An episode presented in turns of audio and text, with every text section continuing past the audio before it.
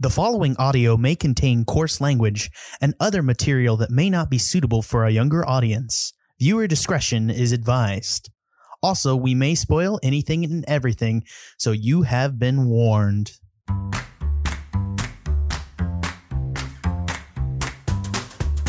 I'm Ben Howarth. I'm Sarah Becker. I'm Peter Dancy. I'm Trevor Flynn.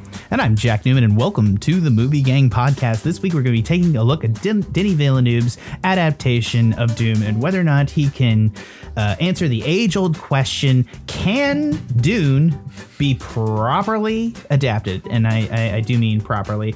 Uh, so let's get into this. I got a summary right here. Uh, well, I got a summary.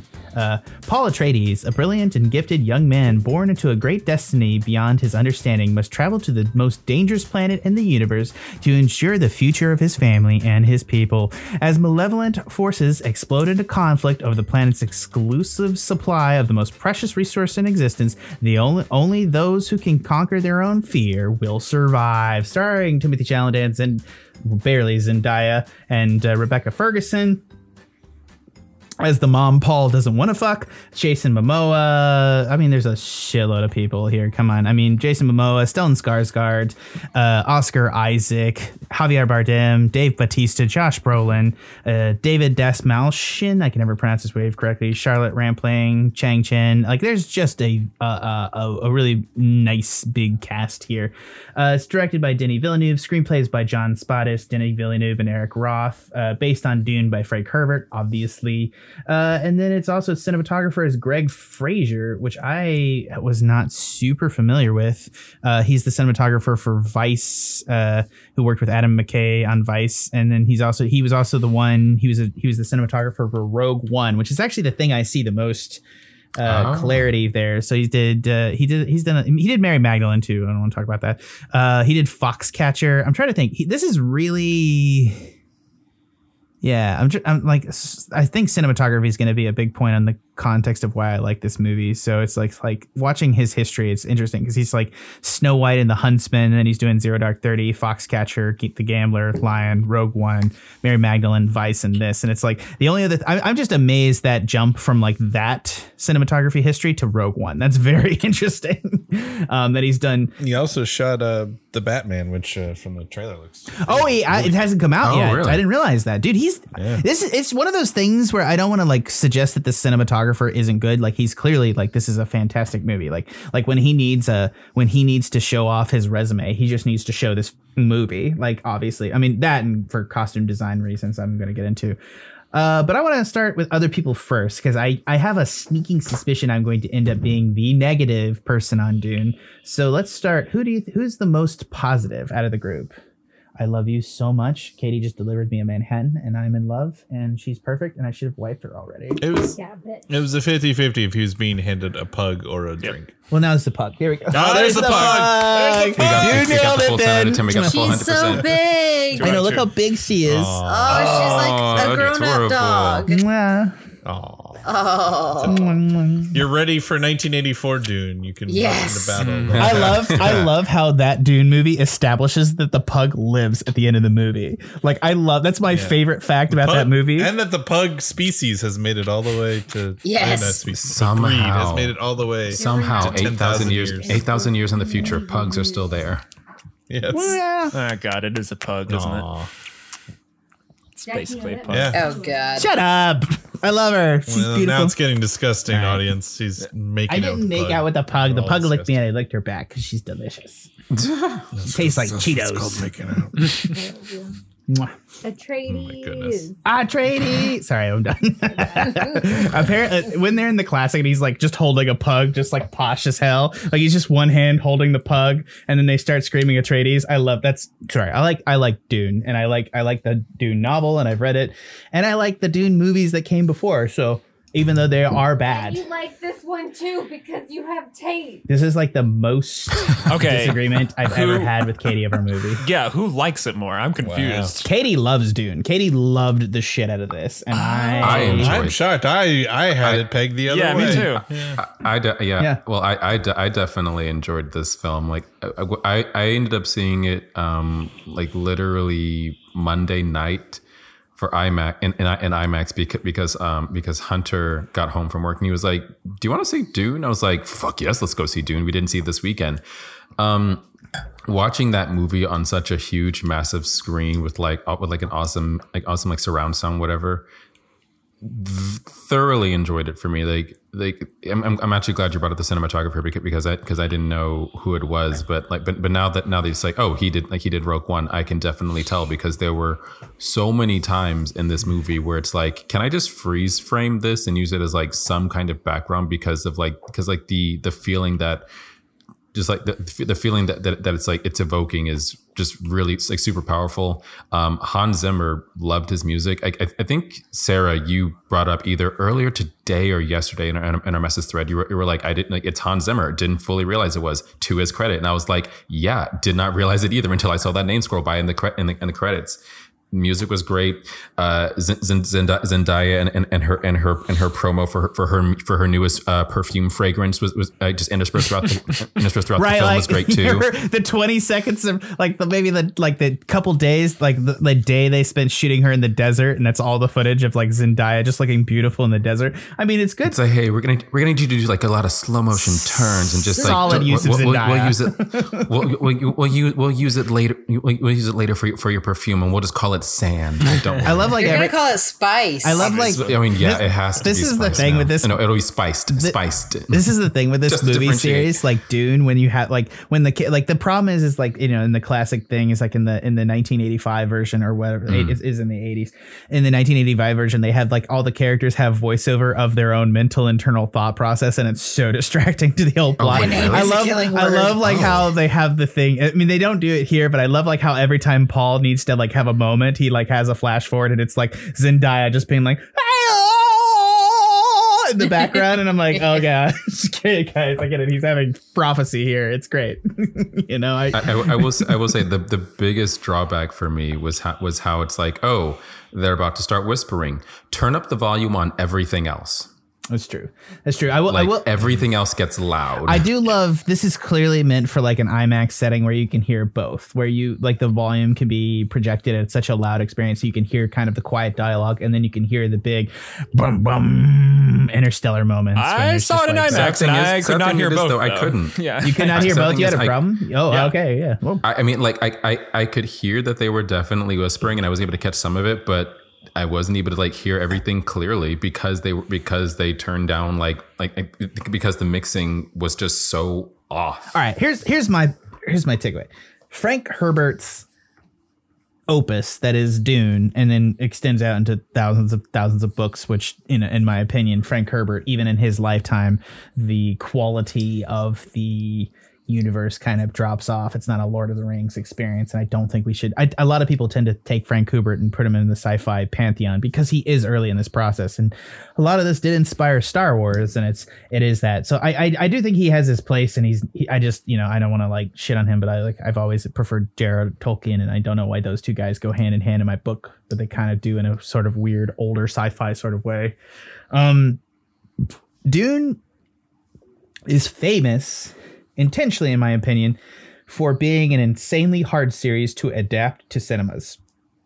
And that's because of his very 85 i mean the, the book came out in the 60s his 60s sci-fi with his weirding way. And also like i'm not gonna lie he he has bad sci-fi names. Like duncan idaho is like one of those things where i'm like you know katie won't call him anything but donkey idaho. And it's just later to like i'm just like that's a bad name man. That's a real bad sci-fi name. Like i'd stop you know? I don't know. But I, I think ultimately this movie is incredibly hard to adapt because you know the single dune with as much experience as it takes to establish elements of what's going on in dune takes so much time that it is impossibly hard to have both the first third second and third act of just the complete story of dune into itself. So you inevitably have to split this movie at some point. And there's a lot of like most of the movie the story itself has a very good like the actual book dune has a very well defined first third second and third act structure. And the problem is that is that there's not natural divides like lord of the rings or other places that kind of break it up and this sort of thing. So it is very difficult to take dune and break it up. And a lot of directors have just gotten fucked that way because you either and I think it I think it definitely like a lot of people do what people do in this context, which is like they tend to bastardize the second half of this book and just have like because a, massive amount of time is skipped and it's the second thing. In this case, this movie gets around it by just essentially having a weaker third act. And, and it has like maybe it's it weakens out in the second act. The the second act has most of the action when the Harkonnens attack the Atreides. But I am con- I am interested to hear around the horn what do you guys thought of the plot and how this the function of this movie works. Because now that we've confirmed that the and I'm not gonna lie, if this if the second Dune movie isn't gonna happen, this is a bad movie. That's a problem. The question is now that the second movie is happening, how do you guys feel about the way that it's split in the middle? I I mean, they, I think so you go. I think they cut it off too early. I can't believe that the fight with Jamis was the last thing to happen in this film because Pretty there's so much after that. And um, let me go in a little bit to my history of my relationship with Dune. I have read the book, but I didn't read it until I was in my mid 20s. Um, I did really enjoy it, but much like The Lord of the Rings, as we already already compared it to, or Moby Dick or other, you know, great thick works like that, it is quite a lot to get through. And I think the only reason I actually made it through the book is I was on a 12 hour flight back to Texas from Scotland and I had nothing else to do.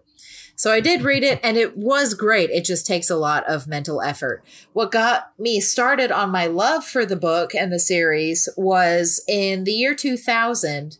Um, I think it might have been the Sci Fi Channel. I'm not entirely sure. Yes. But yeah, Mhm. okay. Yep. Uh, the Sci Fi Channel came out with a mini series of Dune starring Alec Newman as Paul Muad'Dib and William Hurt as Duke Leto Atreides. And um, I was nine when that came out, but my mom has always loved the Dune series. And so when it came out, she was like, Sarah, I'm going to record this on VHS tape because that's what we had at the time Yeah. and you're gonna watch it and Nice. i loved it so so much and just grew up watching it over and over again and so i am so thrilled that Denis Villeneuve chose to split this film at all based on where he left off at the end of this first one. I wish he was doing three on Dune, just that one book alone, because I don't know how they're going to cram everything else into one other movie. Because with the miniseries, which one I thought adapted the book very well because it did it over the course of several episodes. So they had the time to devote to each of the relevant plot points and all of that. It's like three Um, movie length episodes as a miniseries, right, Sarah? Something like that. Say again? There's like three movie length episodes, kind of, right, Sarah? Pretty much. It was like an yeah. hour and a half each or Uh, something. it's, It was- it's it a little bit more than that, right? a little bit more. Okay. Yeah. Yeah. Um, I don't even remember.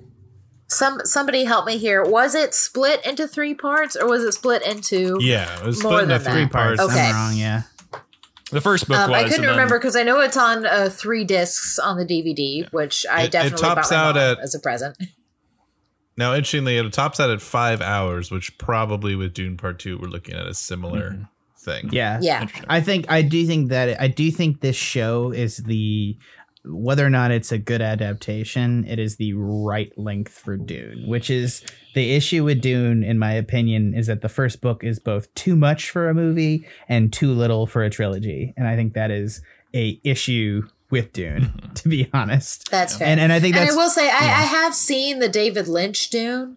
I saw it somewhere in the middle between uh, watching the the miniseries and reading the book, and it is rough. I will say, I understand it more after watching Twin Peaks yeah. and getting a better idea of how David, David Lynch's Lynch. Yeah. thought press thought process works. Um, He- he's weirdly the right it is. person. He's weirdly Denny Villeneuve and David Lynch share this little DNA of like weird ass directors, which is like I I, I Mm-hmm. like that about that. I like that about that. I li- I I don't hate the the David Lynch Dune because you know it's just a weird It's weird. too ass- weird to openly hate. I, you know, you appreciate Ex- the exactly Yeah. right. You you you I- can't. I wanted yeah. a little more weirdness in this one. It's kind of a line. Oh, Yeah, I agree. I. I, I will agree with that. I really, I really am kind of shocked about how like Stellan Skarsgård wasn't like more out there. Can I be entirely I honest? agree. Like Yeah, he, He sucks good that stripped of his homophobia, what's left is that, oh, he's an obese evil person. Like, that's yeah. like all You know, there's left. I lo- I lo- Yeah. Let's strip the homophobia and just hate fat people, right? Like that's what we're doing. Like, I do like that he was like a giant among men. Like, he wasn't just fat, he was huge. But Yeah, well, they were doing like a lot of people compare him to Marlon Brando in Apocalypse Now, where he's fat but also imposing, Right. you know, and like I, I get that, but I agree. I prefer the the the campy level I of Harkonnen. I really I really don't want that. because in the book, Harkonnen is just like the ultimate like No, he he's a gay fat of, uh, vampire. It's what he is. yeah, It's bad. bad. I mean, That I don't think he's gay as much as just like a Is that- pansexual Is that demon. so? I'm not. Gonna, Like, yeah, no, exactly. He's not. Sorry, gay is the wrong terminology. He's beyond labels. He's just he's just what? what's No, he's a word for it? monster. He's just a sexy. Yeah. He's just not. He's well. He's not. He's the That's- opposite of sexy. He's very sexy with those pussies. Oh yeah, oh, those God. dude. The David Lynch version, I can barely It's- watch. it's hard to watch that and that's, scene. And Yeah, that's like it's a not poor taste. I Seen it. love it. Oh, where he like just go- like the guy with like the shaved strip through his hair, and he just grabs him, and then blood just hits the wall, and I'm like, what sex act did you do with him? Because it's implied by everyone else it was a sex act. What sex act did you do with him that just made blood spew That's out of him? It's So it's out there. really it's just like but I, I do agree with the creepiness. Like, uh, I don't think that'll top the creepiness of the the Alia uh, uh, section in the end of the first Dune with like an actual baby speaking in a creepy adult lady's voice.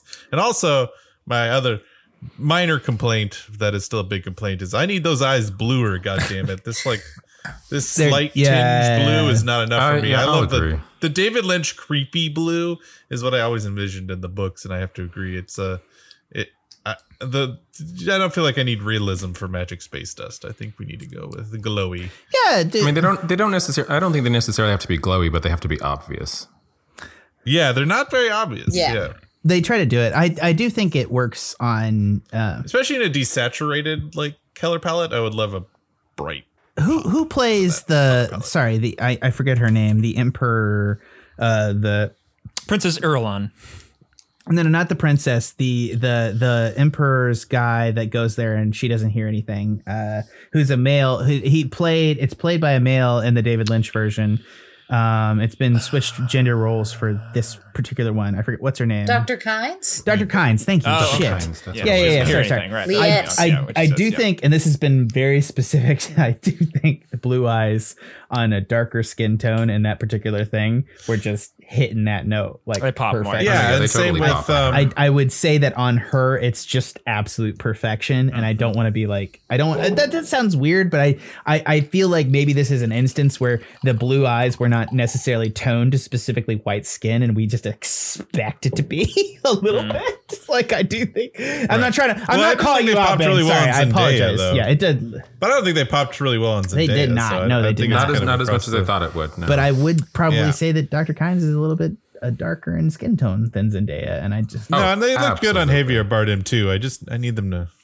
no I agree I agree and This and is I, and such a nitpick, but I agree with the spirit of it. In, right? in- like I, I- like I feel like I I, feel it's a like they nitpick, I know. toned the eyes for a black woman, and then everybody else it's like not working as well, and I'm like not upset about it. I don't know how to say that. You know what I mean? Like, like, like I. I just need them to be. Blue. I need, yeah, I the agree. I agree because Doctor the optical printed blue, where each like frame was printed blue. Yeah. It's just there's a I, certain I, I do of think it's to it. It's toned for that for the scene when Dr. Kynes comes in and they put the blades at her throat because it's the first time you see like somebody with really blue eyes and I think I think I think honestly like they went and toned that scene first and then went off from the rest from there and I think that's maybe a problem because like I do think it's w- uh, like because all her guards attack her and it's because she's so different and I think there's like a certain amount of like pop to that scene that I particularly like, which is again, I'm I sound very positive about this movie. I didn't mean to be positive about this movie. It's fine. like this Enjoy the parts guys. that are positive because I, I- I- agree I- that I- I it's do. storytelling This- wise. all right. Um, I- I, don't think it's just the ending. I think the ending is kind of disastrous. I totally agree with you, Sarah, that like uh, cutting it right after he kills Jamis is like, you're one of us now. I'm like, the whole, you know, They it's, haven't it's- even taken Jamis's water yet. Exactly. They haven't gotten to Sietch Tabr. Exactly. It's not the killing of Jamis that he accepts the trial of combat. It, it's the important thing is how he weird. participates in their funer- funereal rites, right? Like how Yeah. he uh, pre- participates in the grief process. And I mean, I guess maybe they're trying to save somewhere to open for the first movie, but like to divorce that from the combat scene just seems like a complete misunderstanding. He has a plan for the second movie, and he fucked the ending of this movie to do that. Maybe. But yeah. also like to That's what I have think. because it's in, actually in the two same hours scene, and 30 minutes. And it can't be in the same scene, at least in the miniseries, when um, he participates in the funereal rites for Jamis. Um, that's also where he gets the name Muad'Dib. And there's all this stuff with the mouse in this first movie, which is great, Three. but it doesn't pay Three off at all in this movie. Exactly. So I did like a why running even counter. bother with the mouse if you're not going to do anything with it until 2023? That's insane to me. It's like that has to pay off in this movie. Three different times they do That's like the, that's, the that's the foreshadowing of problem. mouse. Yeah. Is this movie is made like they made it all at once and then split in half and awkwardly, and the problem is they haven't made the second fucking movie. they haven't even made the second movie yet, right? So you can't give which it that. It's he, was- been he was like greenlit. just It's writing. been he was like greenlit. just writing the script Right. earlier earlier this year. and it's pretty much been greenlit because uh, that is the thing that drives me nuts. The fact that Vin- Denny Villeneuve doesn't have both movies written drives me a little bit nuts. He That's- doesn't have that's- them Yeah. written. No, he, he's had both movies. No, written. he does not. Surely. That's not been Placed it. confirmed. He no, he does. Where? No, all he right. does. Which He said I'm not going to call you out in here. I got from his own interview with Christopher Nolan, Oh, his own okay, interview okay, okay, with okay. other places. He says he is completely done with the screenplay. That's Right. not the rumor I heard. That's- uh, but that's it's okay. I'm not gonna. that is what he said himself in interview. I ain't gonna call Denny Villeneuve a liar. How about that? I know, but also let's be real. Like one of the reasons They're going to be done in One of the reasons months. Like they're supposed to be. sorry. that I like this movie so much is because Denny Villeneuve clearly loves the source material. Yeah. He adores it. that is something. and uh, I can't believe that he would have written part one and not at least have a detailed outline for part two. He definitely did not have part two made or outlined when he started part one. That's definitely 100 percent true. I'm wondering if a big part of it is is just such just just really a bit of clever marketing and you know it's it's the same thing as um remember paranormal activity how they were like you they don't want you to see this movie you have to demand to see it it was all dumb marketing like uh, that movie was always supposed to come out in every major city but they like had this really clever marketing where you had to demand to see paranormal activity and that increased the engagement and more people wanted to go and stuff and to me it's like you're Denis Villeneuve. You clearly want to do two part movie. They come to Oh, you shit. and they say, "Uh, we, you know, these expensive sci-fi movies have been flopping Ben a lot." is a thousand and he's percent gonna- right. And then like Go on. the fact that he calls it Dune Part One, the fact that he ends on such a like Ben is a the- still in thousand the percent right. It is built to make nerds mad. Like it's built to make you feel a You little are a bit. thousand percent right. like you're like It's built to make you a little bit like I Oh. need part two right now. Because like ah. if it had come up and said part two is is gonna play in the next ten minutes, just give me twenty bucks. I'll I would have. If Oh, you're yeah. right, if you're you right, are I hate you it. are so right. I hate it. I agree entirely. I'm sorry. I just No, think, I think you're a lot right. of it is You're just right. him being a little Thi- bit of a clever This bitch. is bullshit, and Denny Villeneuve is in on it. That's your t- you're you're and a I think thousand percent right. you know, there's gonna come a point where we'll get Dune Part One and Part Two stitched together into a six hour movie, Oh, yeah. and that's gonna feel and you can a lot show and you can show up to complete Alamo Drafthouse and watch. I would them go both, watch like, it in like, IMAX. in- like, in a I'm row. such a absolutely go I'm watch such a fucking consumer bitch. Oh! Well, I fell for it. Oh, it's the worst. Fell I don't think the the ending is It- the it only is- problem, though. Like in terms of storytelling, I, I will say that it is the biggest problem. Oh, I, I, I, I told, I'll say I'm on the same page with y'all. I think it's just, I think that we're it is eating? so clearly a two part thing. We No, I agree. We've seen it done really well in Lord of the Rings. Like that is the obvious example of like every time I saw Lord of the Rings film, even though I had to Well, wait a you check our year, I felt you know how it satisfied that I Oh, saw, yeah. you know, complete. Thing, and I think this I'm is good. getting I know into just a tell you. general problem with a lot of I cinema shop in right now, 15 where minutes. I'm a man. with a lot of things are so serialized and sequelized, and it's it's a different feeling with the Marvel stuff, but know. it's it's a said, similar idea where sometimes you just like me. You're gonna listen to me. I, I wanted to see a whole thing, Yeah. Yeah, and I got we got through. you know half of a thing. now I think it's would have been even more irritating in She's not here right television because television just stretches everything out. Like yeah. Yeah. you read like um what is Sweet Tooth? Like they covered like 30 pages of that book in like seven hours. You know what I mean? Or like um Okay, wait, the first hold on, season what? of American Gods is just like super extended. You know, like a lot of those shows it just feels like well, can we get to a plot at some point? And they look at you dead in the face and they say no. But also, are you still No. there to watch the next episode? yeah, exactly. We we need you to keep coming back for season two, man. Um, so yeah, I think I think it's unfortunately a, a part of it, but I think the overall experience of the movie was so interesting, and I guess I was just so okay with the fact that it was going to be filled in later, even though I know I shouldn't be. I'm I'm angry about that. Like now that Ben has said You're it, valid too. no, it's valid now that. Ben I- has I- said it, I am a hundred, a thousand percent sure that's what happened. I refuse Because- to accept that like immediately because it's so such a cynical reality. I just no, I, I am cynical it. enough to just take that on board. Like Ben's right. Ben's totally right. And I'm not gonna lie, because the reason I think so is how much the hit and miss and the fact that the studio immediately greenlit the the the two to get it out there once enough hate had been built up before What? it got to But- real hate. That's ignoring the fact that it also opened bigger than Kong versus Godzilla, which I cannot believe. Yeah, uh, they they they It said straight up to. Denny that like it has to open at a certain level. Oh, I'm a sure. There's a certain truth to certain it. If you know. it failed, they wouldn't make the second one. Yeah. That is accurate. Like I'm, I'm not denying that that is still accurate. I'm not. I'm not denying that Denny Villeneuve doesn't have stuff on the line.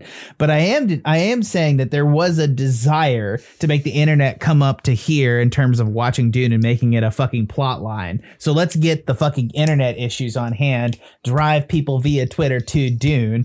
That happened. I still just feel disgusting because of it because I played into that shit.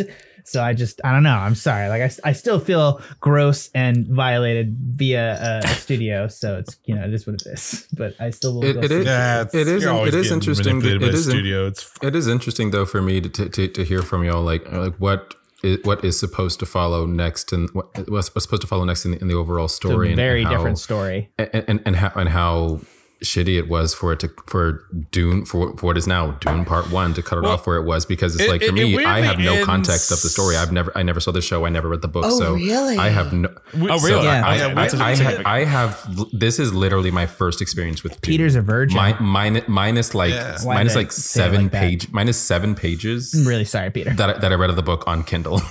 So, Like so I didn't Peter, need to call you because a it was virgin. about- was I don't know why dense the as seven pages. yeah. did the fe- did the ending he feel throws abrupt a to lot you? of language at you. He expects you to read the glossary It's, first. it's 65. Like it's like in 1965 when we were making sci-fi, we were like, let's make this shit dense as fuck. So People like, had time. Hey, and when it- well, and it's the whole like create a whole language. And, Yeah. You know, you, you start up and it's Fremen and and and jihad. I mean, that's and- part of the appeal of the whole Muad'Dib. thing. Well, that you know? jihad is not creating a language. Jihad was stolen No, from. Well, yeah. which is the Arabic problem languages. is because he intrinsically on some level takes enough from I culture to be I problematic.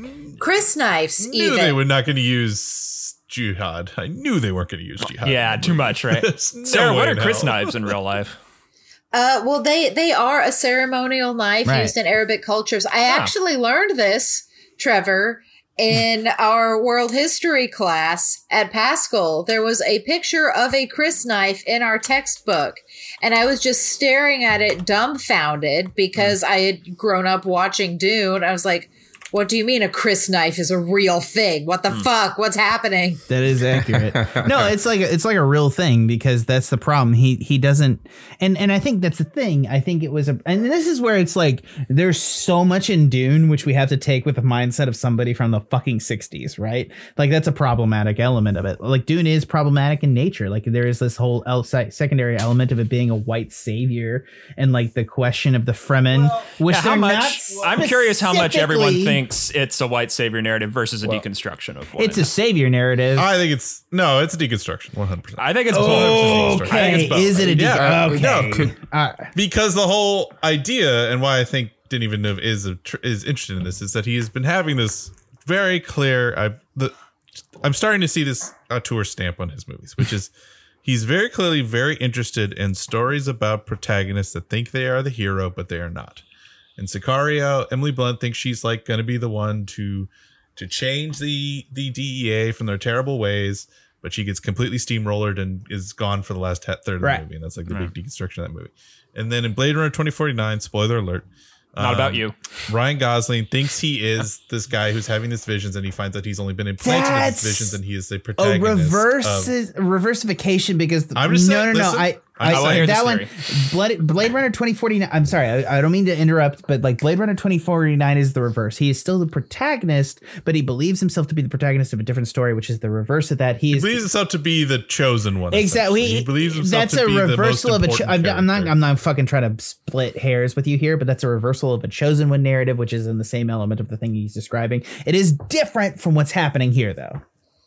No, that's what I'm saying. I'm saying in general, he likes this idea of like starting off thinking that, it is the hero's journey, that you're following the hero's journey, and that it gets upended in some way. And all these are written by different people, and they all have their own different meanings. I'm just saying, I think that's why he finds these projects interesting. And obviously, Dune was written in the 60s.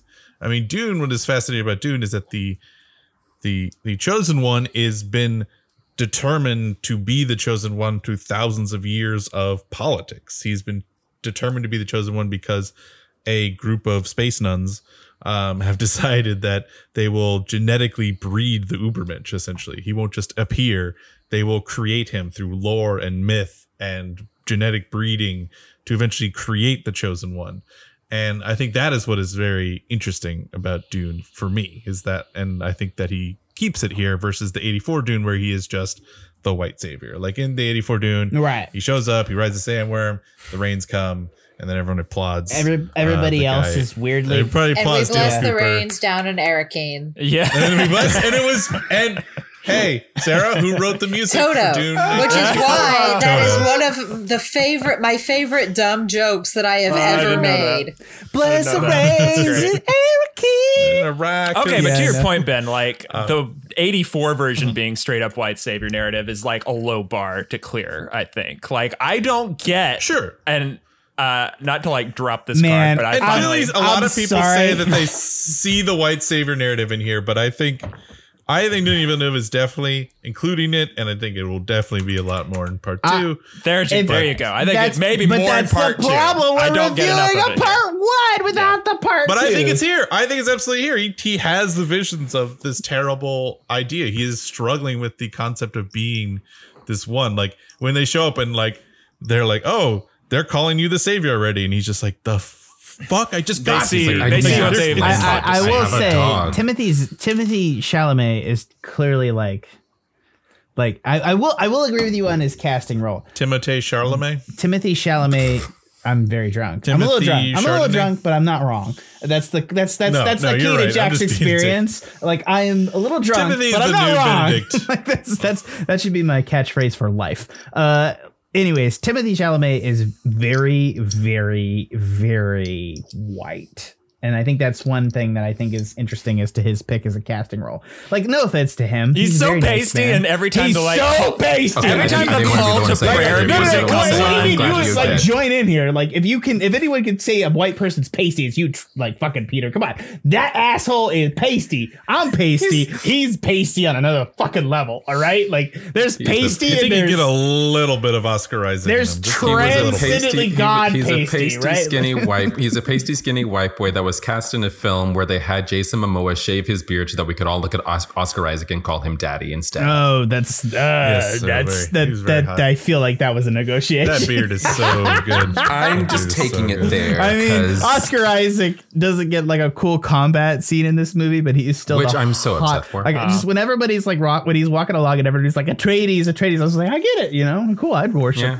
Let's do it. Atreides. I mean, Sarah, I They want to know had what a your good one scene of him like saving. I'd die for that, man. Let's do it. Come on. I, I think the issue for me is that they need to do something with the narrative, being as like Zendaya and Javier Bardem are people of of more color than, than Timothée Chalamet. Well, I feel like the casting has been along Yeah. that line, and it needs to address it in some form. And the fact that this is a part two maybe means I assume they're going to address it in part two. It doesn't make part one less difficult because there is this notion very direct of white people coming to Arrakis. And that's a problem. And all the soldiers are white and everybody's white. It's there. It's a problem. I agree with you, Ben, that he in some major way intends to notionally attack that issue and work with that issue to further the element of the movie. I agree with you about that.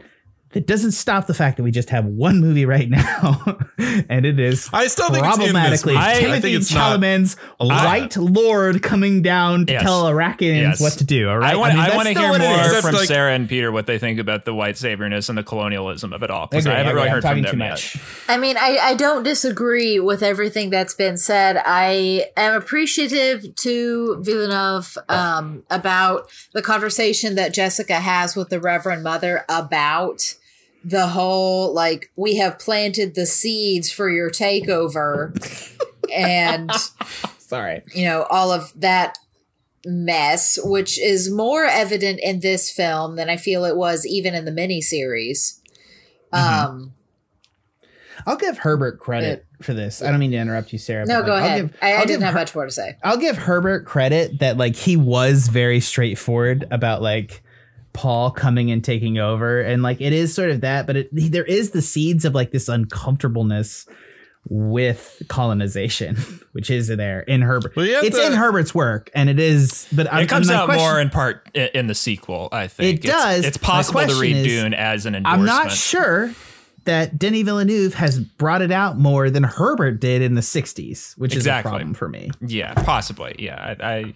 I tend to. Which with one movie. way. I'm sure he's going to change it in a second. He has to.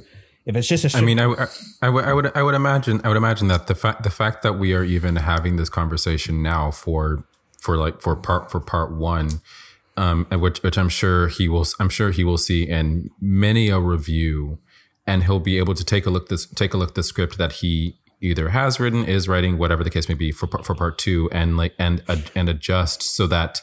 So, so that so that we can look that we can look at least look back quote at this unquote has have- written and have- and we're all suckers. I'm just I'm, I mean, I'm yeah. mad at myself because Ben is right and Ben was totally right. I'm like legitimately mad at myself that Ben caught that before I did. No offense, Ben. I'm just mad.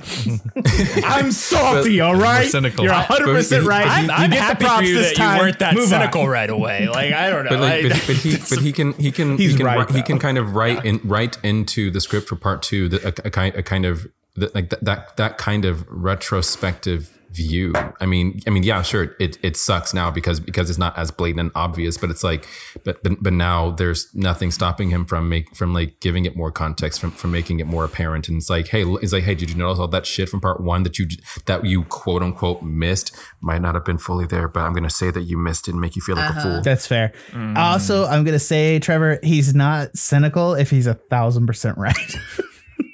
I mean, we have two. We we we literally ha- we will literally find out in about two years. oh, If, if, if, motherfucker. if, that, if that if that release date is not pushed back at all, we will literally find out in about two years. First off, it's going to be pushed back unless it's actually not. In which case, I'm going to tell you they shot this all at once. They're just to no, us. they couldn't. They couldn't tell that big of a lie. That's that's not possible. I don't think that. I don't Is know. Maybe they- I wouldn't, yeah, I wouldn't say that.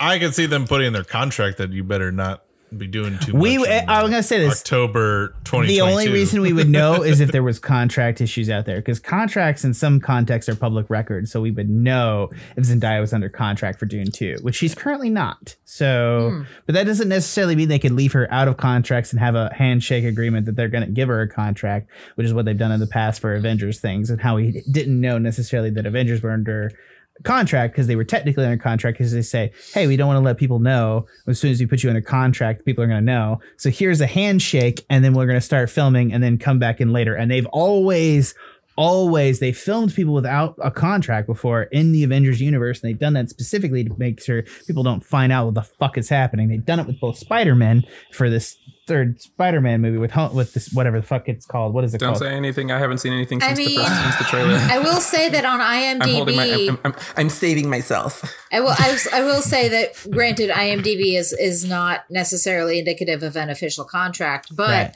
the mm. cast list for Dune Two on IMDb is Rebecca Ferguson, Timothée Chalamet, It's all official now. Zendaya, Stellan Skarsgård, and uh, Javier Bardem. You are correct that like they've let the ball drop now, but I'm saying Now like they're pre-approved. Ben is probably correct in that Zendaya, Timothée Chalamet, and everybody else had a handshake contract for a part two.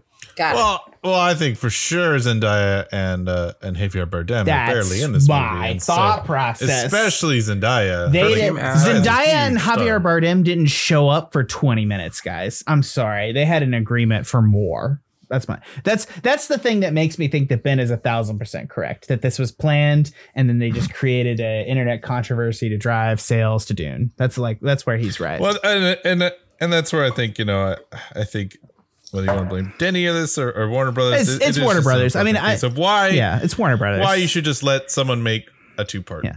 Den- I mean, Denny And just like- got uh, Denny said I need to make two parts because that's my thought process, and he said whatever the mess you want to do, sure. I mean, like, Yeah. and, and if and if Ben is fully right on this, like, there, there, we we can't because we weren't on set or anything. We we we can't necessarily say that, like, oh, yeah, sure, they filmed everything they needed for this movie, but who's but who's to say whether or not they, you know, just film some extra shit, you know, just cause so they can like be so they can be at least in mm. some way ahead of the game. I'm so mad at myself, Ben. You can film a lot of stuff and say it's for uh, flash forwards. I mean, I mean, I mean, they, I mean, they they literally kind of did that. They for, sort of did. for for for, for Infinity War, like sh- showing showing footage that we never saw in theaters because they were like, we don't want people to know what the fuck I is also going to had two. happen. I also had two things that I felt were. If I'm continuing on my cynical track, I got two things I think Warner Brothers demanded. Go. Number one, Zendaya and Timothée Chalamet had a kiss, even if it was in a. They needed to fuel the Tumblr kids. I don't know if they're on Tumblr anymore. I'm old. I love you. Whatever Tumblr's the- not a the thing kids- since they don't have porn, bud. I love They, you. the, the, they the still have TikTok Timothy kids. Chalamet. TikTok kids, yeah. They need to follow the TikTok kids.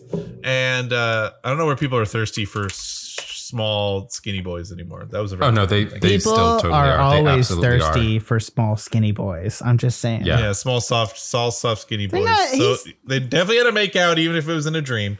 And then number two, they, uh, I think Paul- they demanded Paul that uh, Muad'Dib Liet Kynes It's pretty hard for most of this a- movie. I'm just saying.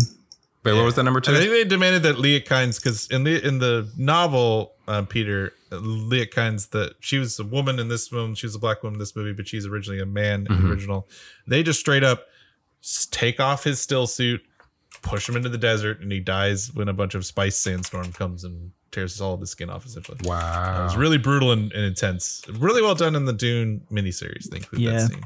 Um, and uh, I think that was a studio note of okay, everybody dies terribly. Can we have one person die kind of heroically? Yeah. Heroically, Like, yeah. And it's so hard. It's so easy to the- tell. I agree with that one because it's easy to well, I, whether it's a studio note or not, I don't know. But like, I agree Paul, that there's. I think it's a cool death still. at the very I, I least, someone mind it. the, at the very least, someone in the room said, "Let's we're doing it, it feels it feel it, it feels better. like a It's a- better. a kind of try try to like it feels like an optical thing to me to have that be a heroic death and i think it's an unadaptable scene from the book where kynes is talking to his father like i don't know how you would do that but like ah, I, I i don't feel like Ky- i think partly the reason i feel that way is kynes character here is like important until it isn't and then it is it's just very vague in a way that it doesn't I, really I She's love mostly you. expositionally. The issue with Dune is that Dune, in some extent, is just.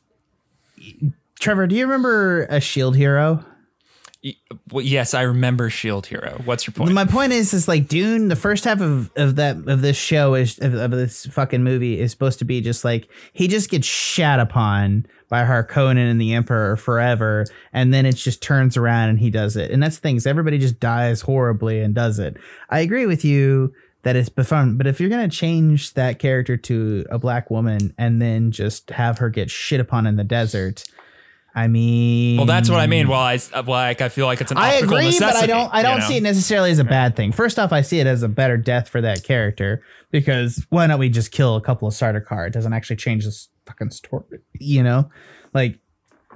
And also, her physical understanding and importance of having her understand the desert more than other people, I think, was highlighted in this version. Mhm. I'm not bugged overall by her addition and also her death. I think it I think it's good. I do think it was like really weird when the milk came out when they hit her with a spear. that was the one thing I was Oh, I like the I like the water coming it out was a, because it, it, was, so uh, milky. It's still It's suit so water. milky. I like it's water. I Well, like okay, but if you're It was so digital, From- Ben. It from bothered a- me. from a scientific standpoint, if you're gonna have like you know processed, semi-processed urine and sweat waste come out of a still suit, it's probably gonna look like that. I, I, I agree. I'm sorry. I, I, I just like. Uh, here's what I'm actually griping about. I thought Sarah. it was a clever way to show You're blood correct. without You're showing. correct. And I'm not going to mm-hmm. disagree with you. My point about it was that like it was such a digital shot of like milk shooting out of her. Do you know what I mean?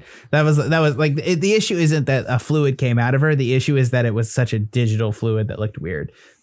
But again, it's not a big problem. And I liked her death. And I'm sorry. Like I also like that the person who is so uh, like knows Dune so well is just like I got you bitches and just pound like her pounding the ground. That's cool. Yeah, it's fucking cool. That was Yeah. good Like, shit. it was No. cool shit. If you're gonna add a new death that is just to be cool, it was pretty fucking cool. Yeah. Like I, I tell you, Yeah, and I, I like, and it is it serves the same purpose. and, Like, and let's be honest, they dead. sexually humiliate Leto Atreides enough, and that's like enough for me. Like I didn't need to see more. Like him just eating at the other of the table, stripping that man naked just for the shits and giggles of it, but also like kind of identifying the sexual danger of the Baron, but also not explicitly showing me. Like, I mean, I'm sorry, I thought that was done pretty well, to be honest with you. There's enough Because cruelty in the movie already. I see It's the like argument. it's it's cruel. No, for sure. I totally get why it was a note. it's done more suggestively and circumspectly than actually showing cruelty which i always i'm sorry that's always the best way to show horrors like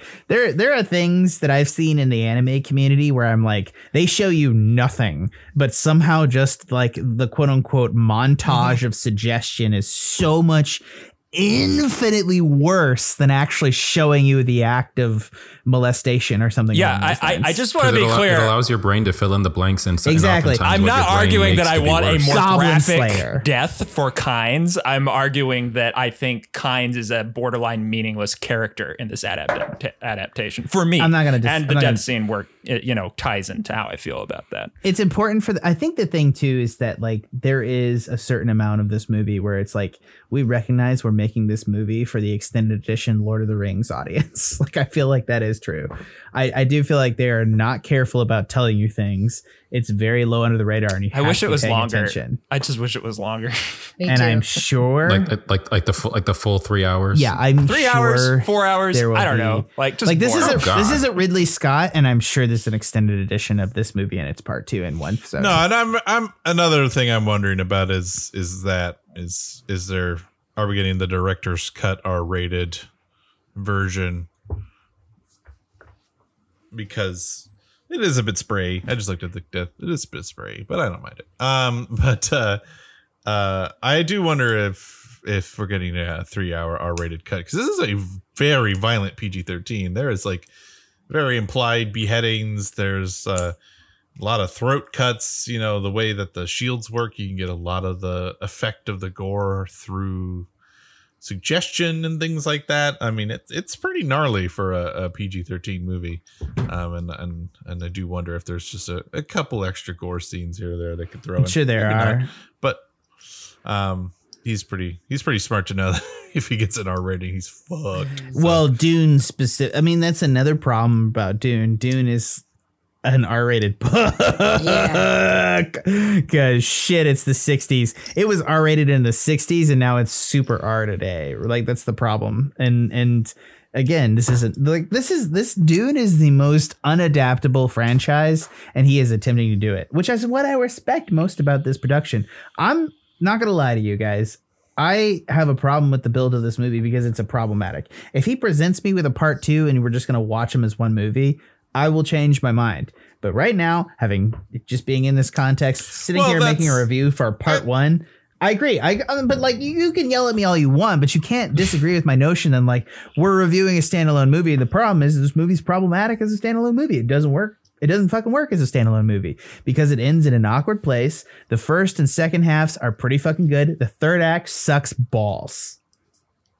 I don't think it even sucks it balls. I doesn't think- suck it balls if this is a big movie. End. It doesn't end. No, I, I think it's just a whiff. I think it's a very interesting tw- two hours and 20 minutes. It's still very Yeah, good. and I have no, I have no me. issue because like as a visual movie, it's spectacular. Someone genuinely needs to win an Oscar for the costume design in this. Someone genuinely needs to win an Oscar for cinematography. Although I'm gonna make a case that it's not so much the cinematographer as Denis Villeneuve, who has a very strong cinematography eye and is directing this more than the actual Yeah. cinematographer.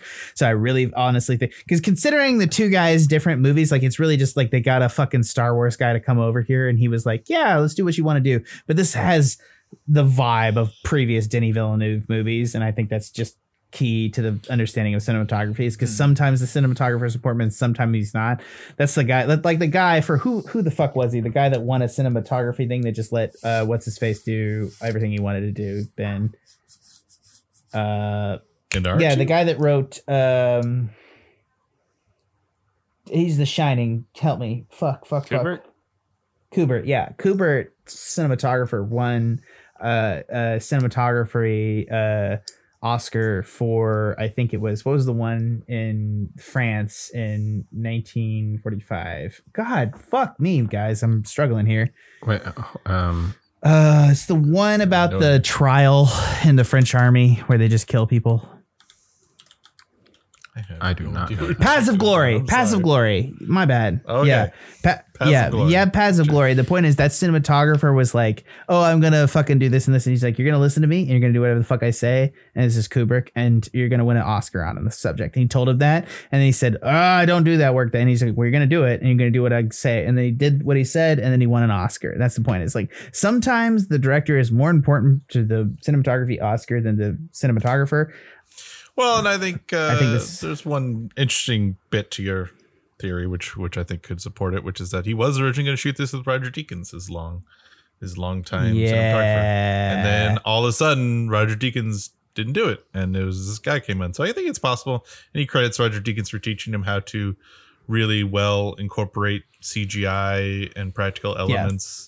Like he apparently he said he learned a lot, so I could see that. You know, he wanted this to- is it's his baby, and and and he's you know I could see him this being like this I'm not the cinematographer, but I get to make a lot of the decisions. Yeah, I, I think that's important to understand in the context of these movies because we talk about cinematographers, and sometimes, like Deakins, you can see Deakins' influence on everything, like Sicario. Fun fact: this guy actually shot Sicario. Hmm. oh, he's like an AD on it. No, he's not. He hold on, let me find the thing. Uh, fuck me. Oh, I was there two seconds ago. Why did I fucking move off of it?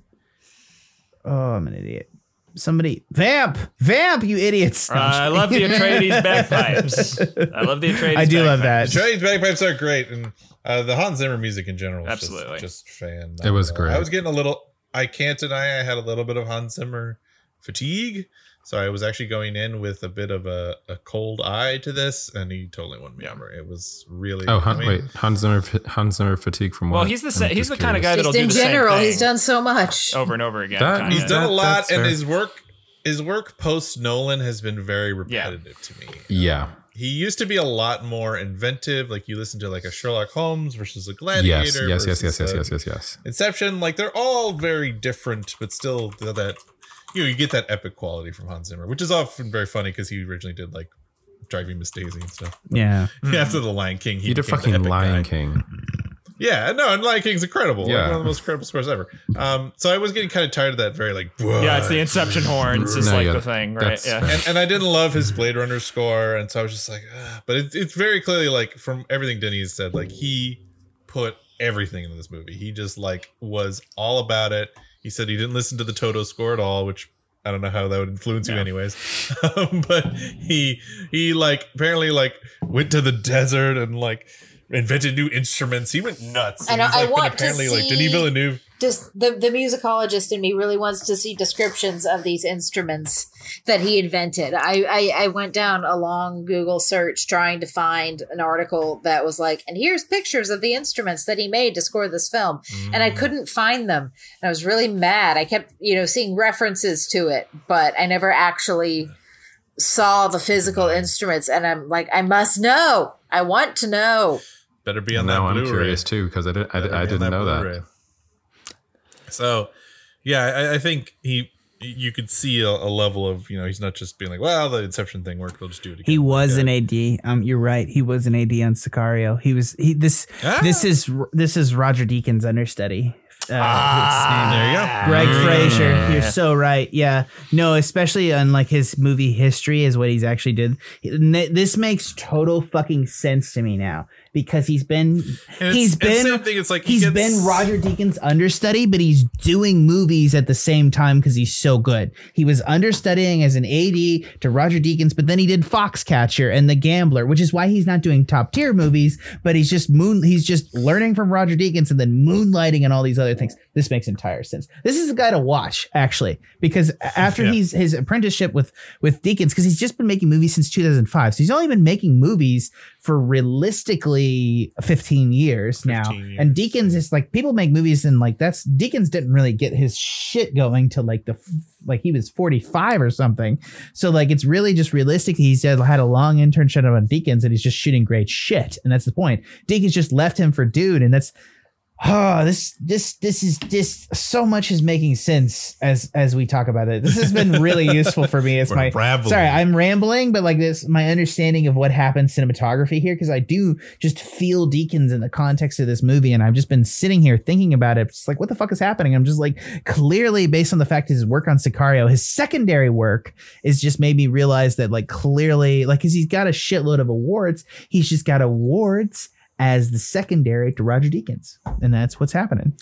Yeah. And that's why people let him run stuff like then that's why it, his his cinematography doesn't make sense until Rogue One because he's like oh la, la, la, but I've been the Roger Deakins understudy so you can make let me r- shoot Rogue One Rogue, Rogue, Rogue One was great and that's the point eh, he comes out of left field but it's not really that he's coming out of left field he's just worked under master cinematographers for his whole fucking life sorry Yeah.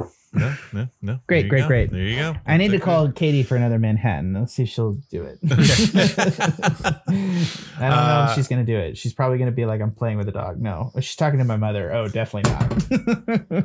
and and I, I do think in, in terms of that care, um, Sarah, I think the fact that Denny worked with um, Eric Roth, who wrote um, Benjamin Button and uh, and uh, Forrest Gump, and Jon Spaihts, who's like a Marvel guy, like did he did uh, Passengers and he did uh, Doctor Strange, and it's just like a kind of modern stuff. I think he was coming at it from two different angles of like, okay, Eric Roth, you take these dense, long stories and break them down into very watchable, you know, tighter, you know, still Forrest Gump's two and a half hours, but still compared with the novel that goes Yes. to space and has a monkey, he cuts out a lot of the stuff and makes it obviously very palatable from a very not palatable book, apparently.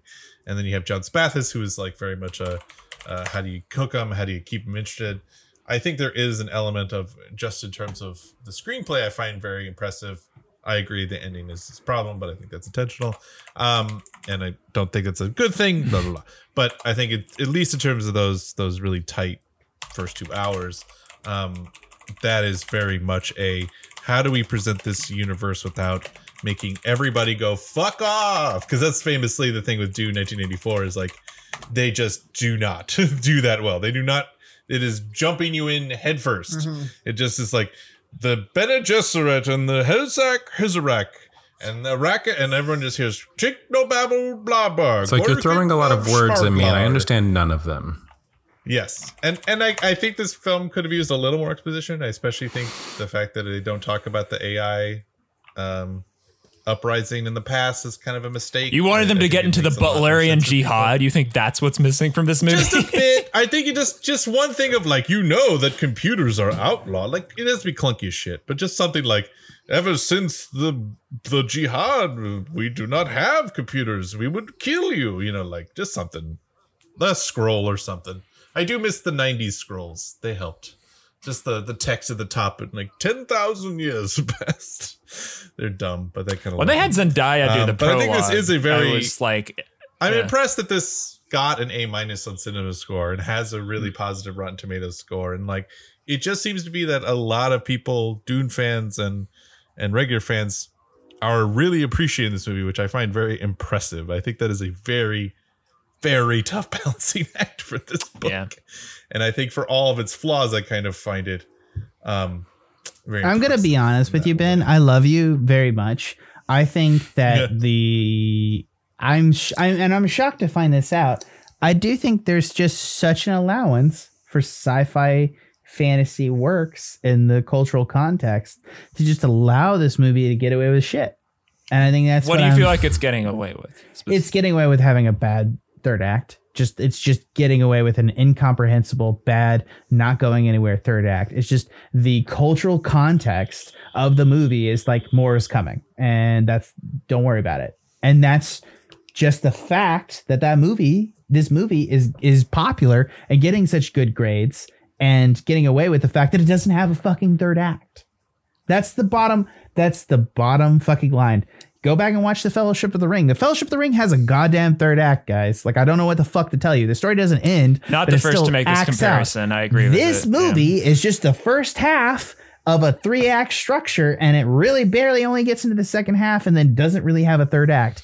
That's not acceptable as a standalone piece of work. It's just not.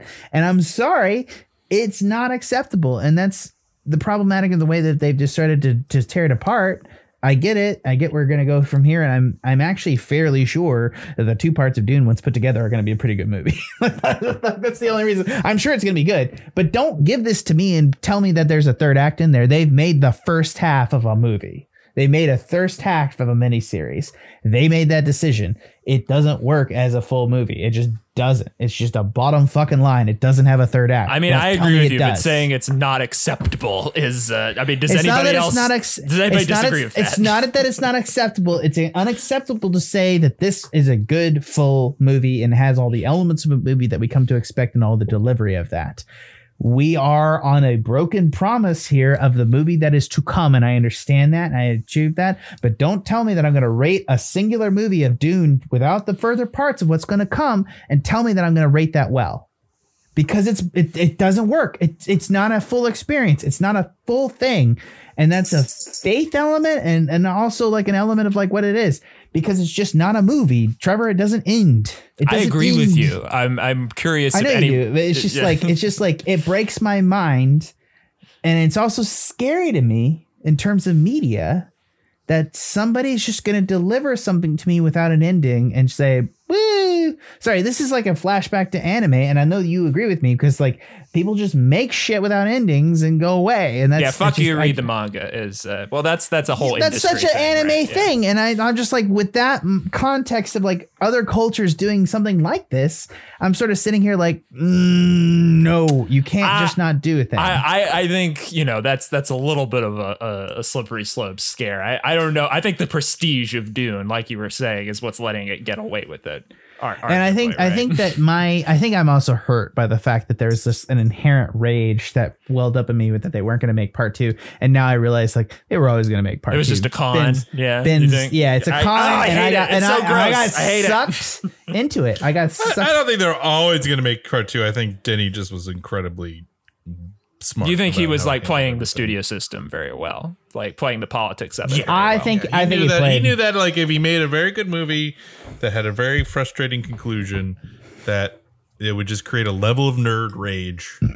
That if, Oh. if even if it bombed and got 20 million instead of 40 million, the internet would just lose their shit and never leave them alone. And Warner Brothers caved for. I Zack mean, yeah, we, I was about to say we are in the era of the Snyderverse, like or the Snyder cut. It, it, You know, so It is better. You guys realize that this to the point that Warner Brothers might be like, you know what, fuck it, 150 million dollars is enough to make you shut y'all up. realize that you the know? Snyderverse is better. you realize that's completely besides the point, No. right? Like whether it's better or not is not the point. It's not that the look. I it, kind of is a little bit, guys. For you, okay. I mean, I've, I haven't seen it, so sure. I, you know, Ha- I love you, man. I'll never see Yeah, it. that, It's- that has not- an how do you ending where he see goes to the fucking apocalypse for 20 minutes. Like, I- I love- demands a film. That's exactly what happened in that movie. Are you kidding me? That's exactly what happened in that one. He's like, "Hey guys, please let me make my apocalypse movie, please." All I mean by That's exactly that the, the Snyder Spider-Man. Cut was not a thing that existed. The fans speculated that it did, and then it came yeah, to be. We're, That's all we're I mean coming by from that. this from Yeah. different angles, Ben. Like I, I, I think No, but I'm saying Snyder Cut does the same shit you're talking about in this movie. It literally has a 20 minute prologue that's just a setup for a movie that doesn't exist. It's literally the same thing. But it's he's it's trying to be like, movie. give me the nightmare. Both versions of that movie have a beginning, middle, and end, unlike this movie. In like strictly speaking, from a filmography standpoint.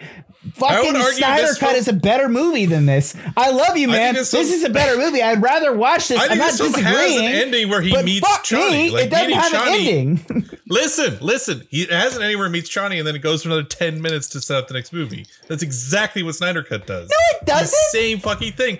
Yes, he goes It to a fucking finale. Joker They cut a Apocalypse dude's Man. head off and throw him at Dark Side, and then it sets up the movie. It's still an me. ending. I can't contribute It's to this. still to there's still a beginning, middle, and ending. However bad it is in the in the Snyder cut. crazy. You're It, crazy. but it has a beginning, middle, and ending. This does not. This is beginning, middle, and then fuck off. Like that's that's the problem. It's the basic problem. I'm not disagreeing that I'd rather infinitely watch this movie over a fucking Snyder cut. I'm not disagreeing. You said it was better. Just I- saying. it- You- whether or not it's better doesn't make it a whole movie, dude. The fact that this is a good first half of a movie does not make it a better movie. It's not a whole movie is the problem. So you can't I argue. think you're just call. I think you're just saying that it's not a whole movie because you're unsatisfied with the ending, since you know that there should be more. But that, but that, but that does not mean that that is. I That, love that does not mean that there isn't an ending. if like oh, okay, Yeah, all right. there is an Let's say they didn't make part two. You'd be happy with this product, right? I'm not saying I would be happy with it, but I'm but, but I'm not I'm saying that the movie. But I'm not saying that the movie doesn't have an ending. You are saying that the I movie does guys. not have If an ending when it literally does. two, you would you would not like this. I, when. I found out what I that Dune 2 was, I know what I was like. greenlit, I, love was you. Immediately I, like less frustrated I with the agree ending with of you. I like everything that's being made here. I just, I just, it blows my mind to release a movie without a beginning, middle, and end. It, I think it has an end. I think it just is not a very satisfying. I agree with the problem of Dune. That the problem is that it's two movies, it's not three, and that's that makes all the problems. You know, I was assuming a they were going to cut it at the time skip in the book, and I was all this time I was like afraid they were going to do that Yes. because I was like, well, part two is just going to be like Deathly Hollows Part Two. It's just going to be a big battle. Like it's, it's that's going to be dumb. Yeah. Like that's what I was Yeah, afraid they were going to do. I was wondering the whole time, like, where's he going to cut this? How is he going to bring this Well, to some kind of? That's why it feels like it's almost even 10 minutes too long. Where it- I think even if you end with just the reveal of Chani meeting him in the desert and, you know, she's real and that is the conclusion of my arc, I was right. I actually am prophetic, you know. What does this mean for me? That is, I think, I, I actually like the ending. Than giving an extra 10 minutes of the fight I- and then we're leaving. I prefer the. I, I I'm, I'm not gonna lie. I'm actually gonna defend him in this context, which Yeah. I really is, is antithetical to the every argument I've been making up till now. But we're gonna still go with it. So shut shut the fuck up, Ben. it's like like I, I, I'm just saying. I enjoy the fact that it ends on the fight because he has him in his visions, and thus it que- it draws draws. This is the question from the actual book where it draws into question whether or not his visions are true or not because he killed a person that is in his visions of the future. So it draws into everything into question and then he kills him. And so then it has to bring Yes. things to the forward. I actually think that's a very smart And I did to not end it. get that. and the first time I watched it, I was like, "Oh, he's he's having in the visions of copter- Jamis. He's Yeah. having j- visions of Jamis." And I didn't even put two and two together He that it's lives through the copter element because Jamis is like, you got to ride the worm, and he mm-hmm. stops flying the thing and just lets it float around. That's why he survives. He has the vision of Jamis, and then immediately goes to kill Jamis, and he's like. Are my visions true? Jamis is dead, which is the question, Yeah. and that's the end on that exact question, which is answered in the context of the book. So if you read the book, you know what the fuck happens, and the fact that they're like fucking clones of Duncan Idaho and all this other shit. But the point is, you don't know that his Peter's like, fucking "What?" visions are real. Does that work for Question. anybody else? Because I totally missed that, and I, I feel I like an that, idiot. But, but, I- like, question, question. Y- Yeah. Y'all have y'all brought up a time skip. Mm-hmm. does that happen in the original Dune book, or does that happen It in a book happens. that comes The time afterwards? skip happens in all Dune media, as far as I'm concerned. I don't think there's any non. In, in the time Dune skip. book, yes, yeah, it. Dune has big time skips, and it all happens after this first piece, which is It's I after he like- goes to live with the Fremen several years pass before the reckoning of him. right. He, and then the. Jessica Which has which I a baby, if- which is definitely not Paul's. Whatever you want to think. Oh well, God, I hope not. Um, it. Uh, yeah. I. I. I'm wondering too if like structurally they're gonna start with post time skip and then have flashbacks. I would. I, would. I, would I go with only that. ask. Yeah. I, I, I only ask because because I because I would I'm, I'm on Wikipedia look, looking in like the future tab and like if to see if to, to see if uh, to see if uh, Dylan said anything um, regarding part two and and anything anything in the future and apparently he apparently he does want it to be a trilogy mm-hmm. so with the first two with the first two films being based on the first novel and the third film being based on Dune Messiah take that as you will Wait, say that again. What part is where's Dune Messiah coming into this? it would it would be the, third. it would be the third film If he got to make it, which he wants to do. It, yes. Yeah. Yes. Take take take that as Now- you Good will. luck with that. I, I- mean, is all I have to say. That Yeah. like I. Well, that's the thing. I, Dune Messiah is definitely the craziest, and I don't know. Can we? It's Can we just agree? make it unless he makes a shitload of The money? extended Dune I mean- universe is fucked. I right? actually love Like, Dune Messiah. I I love Oh, Dune. Messiah uh, and the ending of Children of Dune is great, and the uh, and everything afterward. I I. That I struggled the same like- group that made that 2000 miniseries of Dune that I think most of us agree was at least up to this point kind of the definitive right. like No, I'm- better I'm- I'm version there of with Dune than Yeah. David Lynch. Yeah. Um, they they For sure. made a Children of Dune second miniseries based on Children of Dune and Dune Messiah, Yep. which by fun Yep. fact was the first media in which I saw what's his name? James, James McAvoy. Oh, yes. James McAvoy. You there. ever, Okay, you ever gotta- realize Yeah, when he, he played merged James with the McAvoy's Dune worm and then Leto runs through the desert with like worm skim all Yeah. over him? That's a weird fucking series, man. I'm just saying. yeah. Like where he's running through the desert and he's all of a sudden because he's merged with the worm super fast and so it's really bad. I Oh, actually it's like weird that as part. hell, It's but all the, the- music is gorgeous Uh, in that miniseries. Holy crap! Yeah. Reading Children of Dune, the part where it loses me where it is where it goes even more cerebral than Dune, where it, everything that it's happening is happening in his head, and I'm just like, I need some like something to happen. I need some like external motivating force here.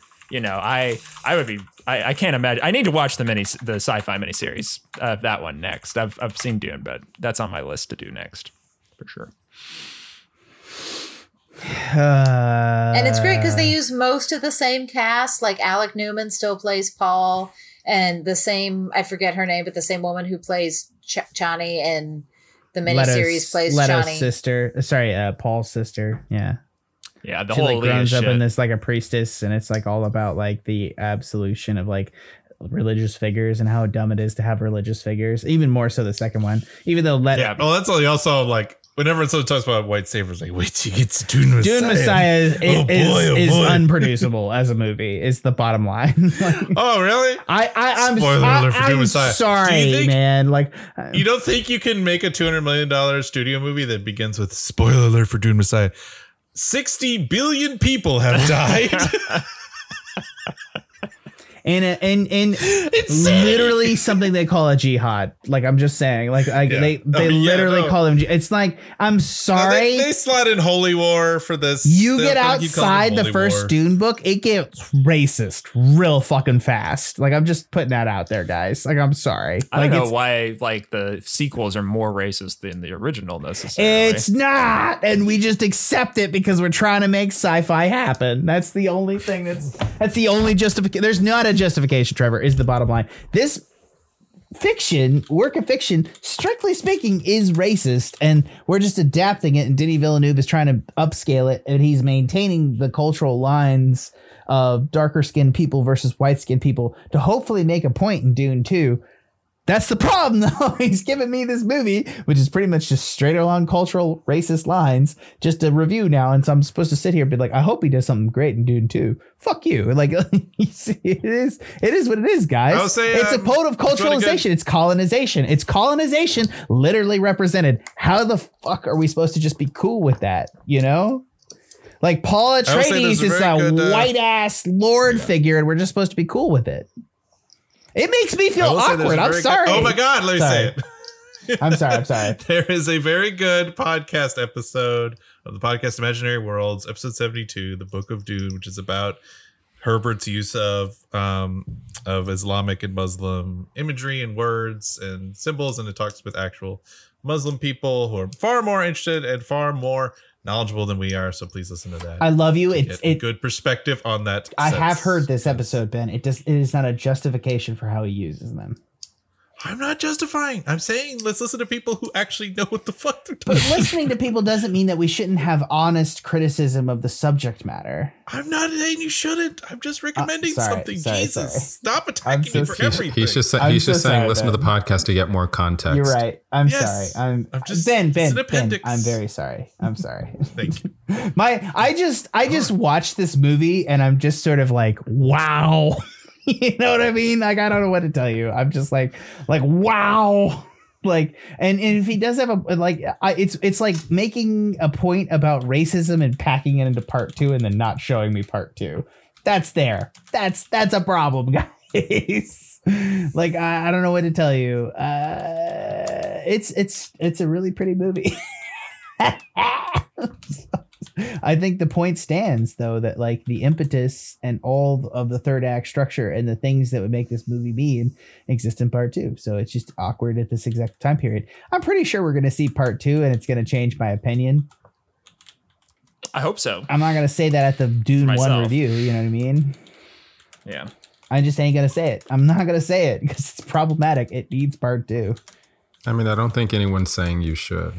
That's fair. Okay. Well, I'm just arguing with you guys. And I feel really guilty right now. I love you both. I love you, Ben. You're so cute. You know that? I want you to know We're that. fired up. Sorry, like I got like I, like I don't know why. Like this movie is like I'm just sort of like how is this not like I have to admit like I'm just sort of sitting here like kind of looking at this movie and being like how is this not problematic, guys? Come on.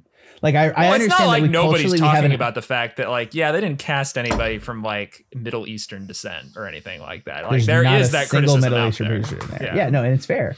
There's plenty of Middle Eastern actors. We don't see a one in this context maybe Even an Indian actor. You know what I mean? Yeah, for sure. For sure. I don't know. I I, I just like I, but it's it's one of those things too where it's like you know, if you cast the one Muslim actor as like Stilgar, is it bad? That'd be rough. I don't know. Yeah, but you definitely, I agree. You can definitely find good options. I get that there was no good option, but also like I'm still sitting here like sorry. sorry. Um I, I I really get that like there was no good option, but at the same time, like I just sort of sit here like I just I'm just amazed that the fact that Dune gets a pass in some context of what I think. I think that's the thing that's like sort of shocking me about everything. Like I'm kind of sitting here as like, are we really giving this one a pass? Like why? That doesn't make sense. And that's sort of like where I'm at with it. And I don't I don't understand it. You know what I mean? Like I, I, there's there's a lot problematic here, and I and I'm just sort of like. Well, I think of it's the veneer of that deconstruction. Whether it actually pays off or not is another. That's. I, it does have that you're, you're right. You're right. you You're know? right. You are both you and Ben are right that there is a veneer of deconstruction of the issue. I just I'm just so amazed that we can accept anything that doesn't deliver on the deconstruction. Like it doesn't actually deconstruct. Like for, I'm, I'm sorry, and I'm going to be very specific here. It doesn't deconstruct because it doesn't finish. It's not a deconstruction. It's not a deconstruction until part two. It He- probably he does You are correct that it is a deconstruction and will follow through on being a deconstruction in part two. I'm not disagreeing with you guys. They showed me that shit too. I'm just very amazing that I went to a movie, saw a movie that very strictly laid out racial lines, and then didn't deconstruct it, and now we're all like okay with it. Because like I just, I just, I just think that this is such an important cultural moment and time period and the construction of a movie that I'm just sort of sitting here like why is this okay? like, because it's not without the second part to give it context. It's just not. And they're going to give it to us. I don't disagree with you about that. At the same time, I'm just sort of like, okay, like I just I'm not gonna sit here and be like, oh, this is a little bit racist without the rest of it, right? I don't know how the second half helps the maybe necessarily. I mean, depending on that's the thing is I was I don't really know how- curious That makes it worse. It- it Depending on how you play it. honest. Like Yeah. that's that's what I was really Yeah. curious about. How is V- Denny Villeneuve going to like change the roles of women like he said he was going to do? And yes, also that you know. But um, I don't know that he made significantly different choices on either of those counts for me uh, in terms of the book. You know, in this first half. So I guess I, I see what you mean. you know? Maybe I'm just being too strict about it because it's like a definite like process. I, I, I think you might be a bit just because I think there's also things that have, but there have been things that have frustrated me about deconstruction. I mean, I've, I've certainly felt that with Falcon. And Sorry, I- Soldier. I, felt like I- we set up a whole deconstructionist narrative in that, and that did not pay off. If there's anyone I'm attacking here specifically, Tr- Ben, it's not you, it's Trevor, because Well, I mean- like I've I've given so much to anime over deconstructive narratives, and I've just allowed so much at this point. I'm just like amazed that he's coming into Dune being like it's deconstructive, and I'm like, no, it's not, bitch. Like it's just straight up not. You It- hypocrite. it's just straight up not finishing. So I didn't don't say at that. me. I know. But, uh, I'm just having the argument in my head, Okay. bitch. Like fuck Okay. you, fuck I you, Trevor. think of You're anime. so All the blanks angry that in aren't my there. head. I I did think of uh, anime actually in terms Yeah, I of what you I did. always point out about Evangelion being like, okay, this is a deconstruction, but it's not so much of a deconstruction that it didn't perpetuate all of these archetypes of like sexy fangirls and fan That's fair. like, That's fair. throughout every That's other, fair. you know. And, and it's like it, it, Evangelion invented the tsundere, and then everybody else just uses the tsundere. Like, and, and the context of Evangelion works because she's got so much fucking built up backstory. It works at Evangelion. It doesn't necessarily In work Evangelion, anywhere it's clear else. that it's like a psychological condition. yeah, opposed she's to, like, fucked up because her mother on. was a bitch who Yeah. hurt her. Like that's or uh, uh, I can't remember if they did this in Mass Effect one or two, but another classic example is Miranda from Mass Effect. oh, she has oh giant boobs and a giant ass, and it's clearly made to like make horny boys jerk off. But she has a very interesting scene where she explains that her dad genetically engineered her to have a giant ass and giant tits because he's like a fucking creep, and he wanted to create like the ultimate sex object that was also his daughter. And you're like, well, that would clearly stop everyone from jerking off to her. No, That's not how. not That's not how not. jerking Stop a thing. off works, Ben. I'm just saying. Didn't stop a thing. Didn't stop a thing.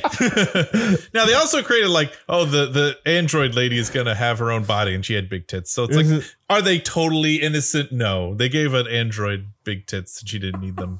She could have been. this is Mass robot. Effect. We wanted some green skin aliens, dude. Like the As- I the know. I- I get it's a horny franchise. I'm just get saying when the when the Asari, like when Liara's mom in the bar is like you anthropocentric bag of dicks. I'm like that's pretty much the creators admitting that Asari were like just sexualized for the fuck of it. Like we made some green skin alien Yeah. girls and we Oh, just no, they- accepted they it because do they threw some Hanar at us. Like what what the fuck you want from me, man? Like I get it. Like it's like like I I want my vision of sexy sci-fi space. Like I want to go. I want. Well, that's that's the one thing I will say is I, I, I do miss some camp elements of Dune. This there is a level of camp campless. that this I movie is so serious. Oh my god! It's so It's serious, very serious. and especially like Leto. when they throw in an occasional Oh joke, God. you're like, whoa. yeah, right. like like like it's like it's the first half the first joke is like duncan idaho being like no you haven't gained muscle like that's the first and it's such a serious joke i'm just like wow there's like no humor in this Duncan like, Idaho they're is like so half sparse. the jokes, right? he Like- is because he's jason momoa he's typecast and he's like i, I can't Well, and and and that's another classic, like a very interesting thing where it's like Dune is so interesting in relation to Star Wars in the way that like George Lucas was like, wow, this desert planet is cool, but maybe not all this like crazy heady shit. And and then let's take this like chosen narrative, but not any of the crazy George like he murders half of the world population. George Lucas thing. like ripped off this and just made it like more chill. it's like I was shocked. Star I was Wars rewatching him. It's like, man, he ripped off a lot of this. And but yeah, but he also kind of like sands it down, makes it more palatable Yeah. for bigger audience. No, and, he- like, Sands it down. He takes And- he and- takes the every hero and shoves it up Dune's ass, and that's Star Wars. Like that's the bottom line. no, for sure. And and I, I think it was just ah, I forgot my point. Sorry, well, did you forget it when I was describing sodomized? Yes, yes, Dune? yes, like yes, the yes. actual Yeah, Dune's series ass, of yeah. Dune being sodomized by Yeah. George Lucas. Long- Sorry. It's all That's gone an now. image. It's all gone now. Sorry, I can't unthink this since I was watching this South Park episode where George Lucas was sodomizing a bunch of characters, and I can't get it out of my head. It's up- really now we brought it back with the butthole worms. It's really, Yeah. really fucked They're up. butthole worms. They're very Worship tenderly. my butthole. When we got out of the movie, Megan's first thing was like, I didn't think they looked like buttholes, and I'm a gastroenterologist. I would know. Oh, there. Me- Megan has Megan has seen some buttholes in her day. I will day. say But that. Every day. I, did, I didn't think they did until they l- zoomed in on a sphincter inside of it. And Yeah. was Like when, when Yeah, it when it of starts like to pull- when it starts to close in, you're like, oh, Yeah. no, you see not that, one. shit in IMAX, and it's just like It's like big. I was It's like like- 30 It does feet like tall, super clear, and just like, oh god. throbs I may be a a, child, but that's a butthole, guys. I don't know what to tell you. like maybe you, you needed to give it some like like I love how Dune fan art does a better job of this, where it has like sort of the flaps that come out like at like the I do miss the flaps. the flaps help. do The miss flaps, make it not look like a butthole because it's got like something of a mouth, right? And they close on each other, but it's still a sphincter, but it's still a perfect tube. But like it gives the and and you have kind of like the the suggestion of eye. There's ways to fix that. I'm just saying they they they made it look like a butthole on purpose. Is all I'm gonna say. I think the uh, sandworms are one of the better uh, written characters in the in this film, actually. So It's either a butthole or a Uh, penis. I, I I love how we're coming to the conclusion this is a bad movie, but it's going to be a a great series, right? Like that's the bottom line where we're all like, it's a bad movie, great series, and I'm like, I have a hard time with this. I'm sorry, I just do. I want to know what people score this though, and that's the bottom line. And I feel like I've pushed as hard as I can push without you guys still hating me, so I'm gonna go for it. Uh, what do you guys think the score for B should do in Part One, having not seen Part Two? Because uh, you have to score it that way, even though I want you to score it that way. do. Ben, you want to go first? Sure, I'm gonna give it an eight. Oh my! I God. like this film quite a bit. Um, I do agree with the ending issue is the biggest issue, but I still think it is a remarkable piece of adaptation. I think it is incredibly well acted. I think the visuals are immaculate and amazing. Um, this film costs less than a lot of the big blockbuster movies, and somehow Which is shocking way to me. better. yeah, Yeah, I mean they it's filmed on location in the desert. That's it. like in the Lawrence of Arabia Yeah, desert. 165 million, which is nothing for a movie, and then this looks like Yeah, I uh, know. a billion times it- better it than like does. Jurassic World: Fallen Kingdom. would. Oh, that's that know one what I mean? hurts. That one hurts. Wow. that one. That movie looks like Uh, ass. It looks real. that bad. looks like They have compare compare Jason Momoa escaping on the Ornithopter to the dinosaurs in the volcano sequence, which is like the big money shot of that movie, and like Yeah. wow, um, it is uh, remarkably shot, uh, incredibly well scored. I think it has um, very interesting thematic elements. I do think it does deconstruct. I think obviously the payoff is going to help in that sense, but I do think there's some very interesting elements to this film. I agree that the main problem is that, and uh, but I still think this is to me uh, a film with an ending because it completes his arc. Of, oh you know his his descent into let me say his his arc of going from you know the classic hero's journey kind of in reverse of being you know having all this power having all this you know this this this um fear of power fear of becoming a leader and then having to kill and having to take a life and having to you know appreciate that. And obviously the whole this is just the beginning. Shut up is a big jerk off moment. And uh, obviously built just to enrage fans. But uh overall i think it is at least unending. I don't think it's a satisfying. My. Um and i do think it will be a better film overall when it's two parts um but uh um I, I i still think this was a very good good film it's up there for me as probably his second best film under arrival i'm actually not the biggest denis villeneuve fan which is interesting i I find a lot of his films get very close to the mark and then kind of don't. Um, I've cooled a lot on Blade Runner 2049. I don't remember what I gave at the time, but I, I'm much lower on it now. Um, so yeah, overall, I think this is a very, very, very good film with a very frustrating ending. So, yeah. I want the goal for 2022 to be that you tell me to fuck off more in a podcast. Can you Yeah, can you you're manage that? Then I'm just saying. Yeah, I just don't need to hear no no no angry sounds. I love you. I'm not gonna lie. You telling me to fuck off is not gonna make me make them less, but I feel like you'll feel better about them when they happen. yes, yes. Uh, for the record, our Blade Runner 2049 review, and I'm and I'm bringing this up because you're angry. That's you're fair. angry. Maybe I was crazy. Yeah, I know. that. I was a nine on Blade Runner 2049, which is wrong. I'm gonna be honest with me. Uh, Trevor, Just wa- calling Trevor was a which is wrong. 6.5, which is also wrong. Peter was a seven, Maybe. which is probably Maybe, right. yeah. And I was I was a I what? I said seven. Ben, you were an eight. Peter?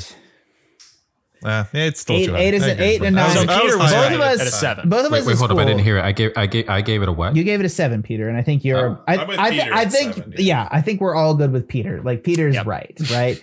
Like, but like Trevor mm, is just mm, being his genuine hateful self, and the rest of it's fine. Fuck off. And you and I are, huge. You and I are huge Blade Runner stands. it was, we're- and I get it. I get it. I saw Blade Runner, and I just I wanted it so bad, and I'm not. I'm I'm not upset about it. That was the one where I was like, me and uh, Andrew were in the same class with Keating, and we both said Blade Runner was our favorite movie, and he was like. Okay, yeah, like he like sl- he, Oh. he like un- indirectly savaged us by like judging And- our and choices. coming- Should have majored in theater. I love Coming from it. Keating, I I, love remember it. taking We a were class like- from his. I know how painful that must have felt. He's like, yeah, no, it was funny because me and Andrew were like clearly like the film people that were like in that class of like regular people. No offense to like everybody else. I'm not trying to fucking say that, but like we watched a lot of uh, me and Andrew uh, by the choice of living in the same room watched a shitload of cinema together, just random, real high hardcore shit. And we were just in there, just like, yeah, we I like Blade Runner, yeah, I like Blade Runner, I like Apocalypse Now, and I'm like, I like Blade Runner and Back to the Future, and, and like when I said Blade Runner and Back to the Future, Keating was like, ah, yeah, Oh, yeah. yeah, I get. I mean, Those are good. I mean, I uh, those are films. Yeah, like I was just sitting there, like I've never been so judged in my goddamn life. You should have majored in theater because Kyle Gillette came up to me one day, just name dropped. He was like, "Yeah, I knew a guy who worked on Blade Runner. You should check out that film." I was like, "What the fuck, man?" It's like, Kyle Gillette's Ky- wild. Kyle, Kyle, like I, I'll never forget. Kyle, like was like allowed to teach Huma. That's like dumb. to be honest. oh, I Like, disagree. I love you. Kyle should not have been allowed to teach any class that requires people to actually read books. like, no offense. Like, we'll break that down later. At least they were plays. I mean, no, they oh. weren't. Like, he was like I have a story to about- tell you about that sometime. I, I love you. We were reading we were reading the fucking Odyssey with him, and I was no no we read the Iliad with him. Yeah. yeah. We were reading the Iliad with him, and he was like, "Yeah," and I was like, hey, "You haven't read this part, have you? you remember, Trevor? You were in the same class as me. I remember was you just being in the same class as me. I don't remember you like being an asshole to Kyle because yeah. I was. I don't remember you like thinking you knew more about the text than the professor. No, I, I love you. I still know more about fucking Iliad. than mean, I believe does. it. I'm not getting into. I'm not getting into the Yeah, specific believe element. Like, sorry, I got into our human class and I was like prepared for a discourse that just didn't happen. I'm not gonna be like superior. I mean, it was an entry level freshman course that was required for people that Yeah, like. but yeah, everyone else were- took regular literature, and I could jack off about that. Yeah. That's the whole point of Huma. I mean, That's literally the whole point of Huma. Yeah. You were correct, Sarah. It doesn't matter, and it's just about building bitches up. Uh, Speaking wow, of Sarah, didn't you to dress up as Clytemnestra or something once? I sure did. I dressed up as Clytemnestra, and Nice. I, I had Will Shrout dress up as fuck. What book? As um, Aeneas. Oh, yeah, I remember Aeneas, this. Yeah. Yeah. And I brought a battle axe to class and we acted out the scene where Aeneas kills Clytemnestra. And it's one of my favorite college experiences. I remember this being in that classroom Actually, it was this. Almost exactly. Fuck, what year did I take that class? 2009. It was Yeah. almost exactly Don't don't age us. Don't figure. Don't Age don't us. spare us the Age us. math. Do it. that many years ago. nobody- nobody because wants to it was know. Halloween weekend. It's twelve for the interested. Twelve years ago. Boom. It's a small child from here. You know what I mean? Uh, Oh my Stop making it God. worse. I have students who are that age. Oh honestly, god. honestly, like Uh. I, I'll never. I, I need to get Will on more of this shit. I just, I've, I just, I'll never forget that I like legitimately had a straight up knife fight with that man at college. Doesn't character. surprise me. I just. I'm just amazed that like we lived a and b like you got like not unmurdered in your class, Sarah.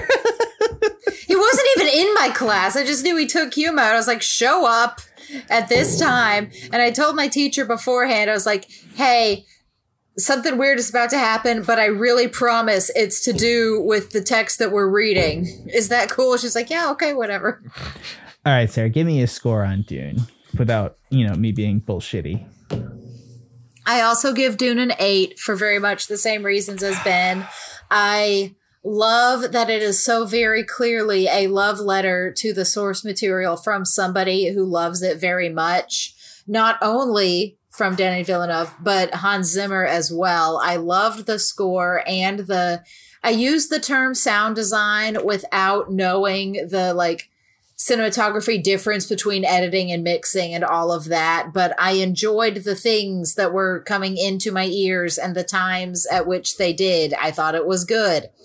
Um, and I liked that Hans Zimmer was able to create a truly original score that didn't sound like most of his previous work, which is often my problem with Hans Zimmer. Yeah, Um, I agree. Mm-hmm, Yes, I agree that the ending could have been a lot better, but I am not letting the last 30 minutes of a two and a half hour film color my view of the entire piece. So I give it an 8 out of 10. Yeah. So that's Sarah and uh Ben, uh Trevor. I uh I'm gonna steal another critic's line that uh, this isn't a movie I enjoy so much as I am impressed by. I think it does have uh, so much going for it that I admire, that I think cinema needs, that is an experience I've never had in a cinema, which is epic sci fi for adults. And I really admire how that comes through in every aspect of the production. I think on a storytelling basis, there is something missing and I don't know exactly what it is. I don't think I could do it better. I do think it's a hard text to adapt. I don't know if I agree with Jack that it's like an inherent difficulty in the text that um, kind of accounts for this. Uh, but I think for me, That there- was well, Go if that's what you were saying, you can no, no, no. Go ahead. Go uh, ahead. I'm qualify that. Yeah, yeah, yeah. but um, Pin's right. I'm talking too much. uh, I think what it if I had to pin down something that it's missing, I guess for me it's a sense of its own identity. I think Denis Villeneuve is so worshipful of the text. He executes the broad strokes of the plot masterfully. Um, but there's some subtlety, some depth of character missing that would actually make me emotionally invested. Having watched the film twice, um, once in IMAX, once at home, I just uh, I don't feel um, anything other than awe, which is a good thing that I want from a Dune movie. Um, but I think you know there it, there's just not enough time is is what I keep feeling. But I don't think that's necessarily you know the thing. Like if he just had 30 more minutes, that would fix it. I'm tempted to say that to give him that credit because I'm so impressed with what he did do. But I think you know, I mean, there's like the line when Oscar Isaac says to um, to Jessica to her. It's like, oh, he's changed so much since you know he saw your Bene Gesserit. Like, bullshit, he hasn't changed. I haven't observed that change. like, this is, you know, there's just not enough to, and so much of I'm just Paul's. more of a wavy ass bro, bro. So- well, I'm there, there he does Chalamet. have a vision that, like, you know, he is distracted. He has a vision in the middle of a of a thing, which I did like that sequence. But I think, you know, Paul's precognition kind of amounts to dream sequences, and you know, especially for the big pivot point for him when he's fled into the desert with his mother, when kind of his destiny just descends on him, and more one of the more extended dream sequences is really needs to be a pivot point. And a you can barely hear it. At least i could barely hear it in imax all the whispery Yep. shit of ac- mm-hmm. actually what the substance of the vision is. And second of all i i think there's and i'm i want to qualify that i don't want jodorowsky's dune per se but i think there's a psychedelic sense missing of how unique Arrakis itself is as a character in the Dune story. In all of the universe, there is this planet where ecology intersects with humanity in this spiritual, very unique way. And I, I like the spice, the way it looks. I like how, you know, when his visions occur and his visions are beautiful, but there's just something missing for me at a character basic uh, level of feeling that mysticism in the style of the movie. There's not a lot for me in the style and aesthetic of the movie. Kind of, there's not enough distinguishing it from any other epic, which I want to qualify again by saying I appreciate. I have never experienced anything quite this epic on a sci fi genre level in a film before, I don't think, in a, in a theater. And I appreciate and respect the hell out of that. So I'm going to give it a seven. That's my score.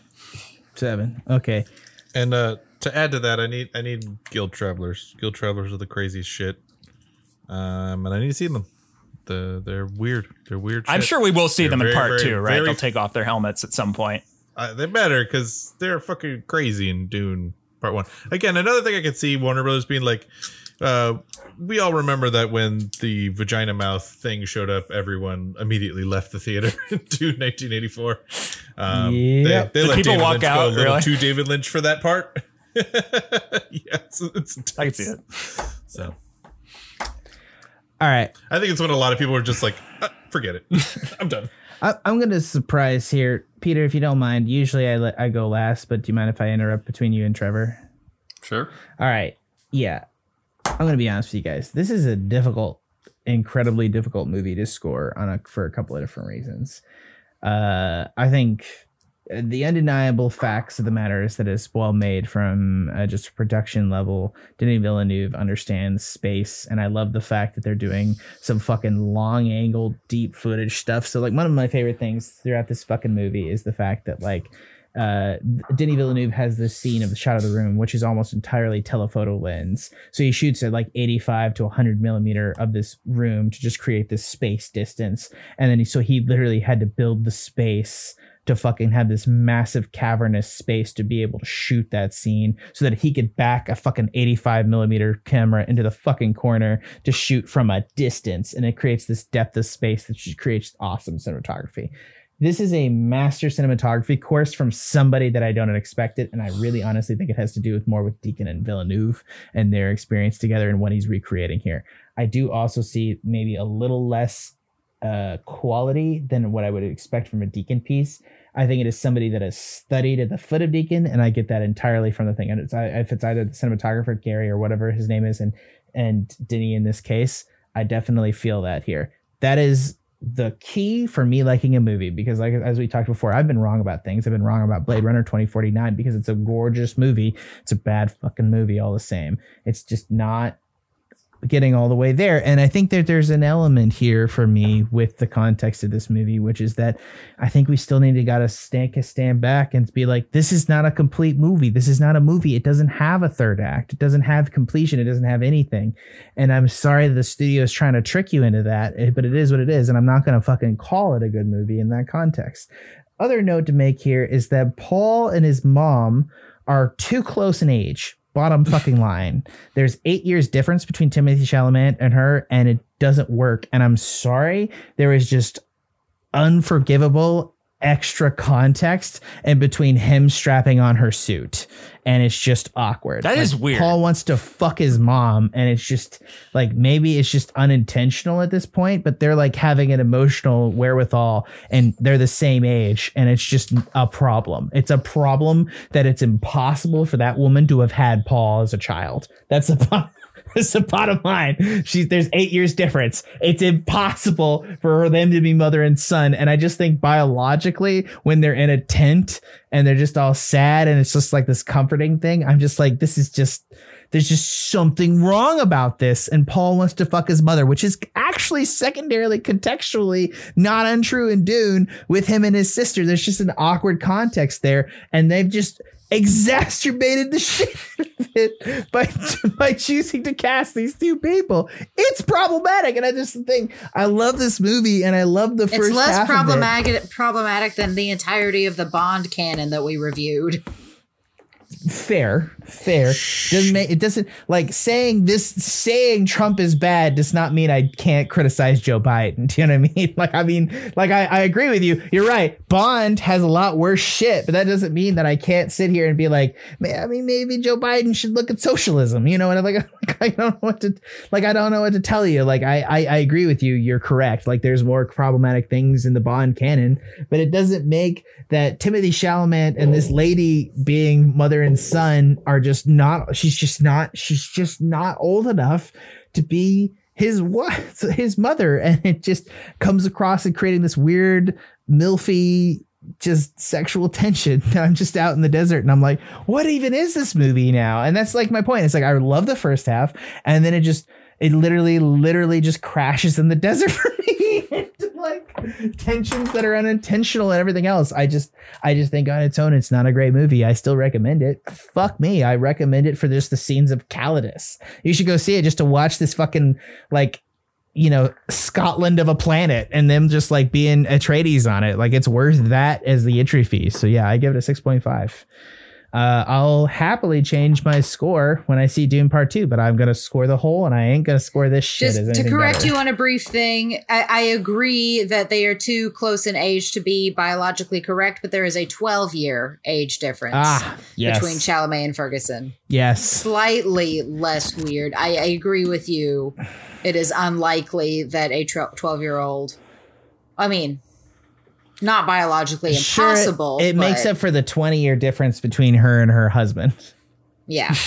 But it is. Wow, yeah, I didn't think about that. dad. I, I don't think of Oscar Isaac as being that old.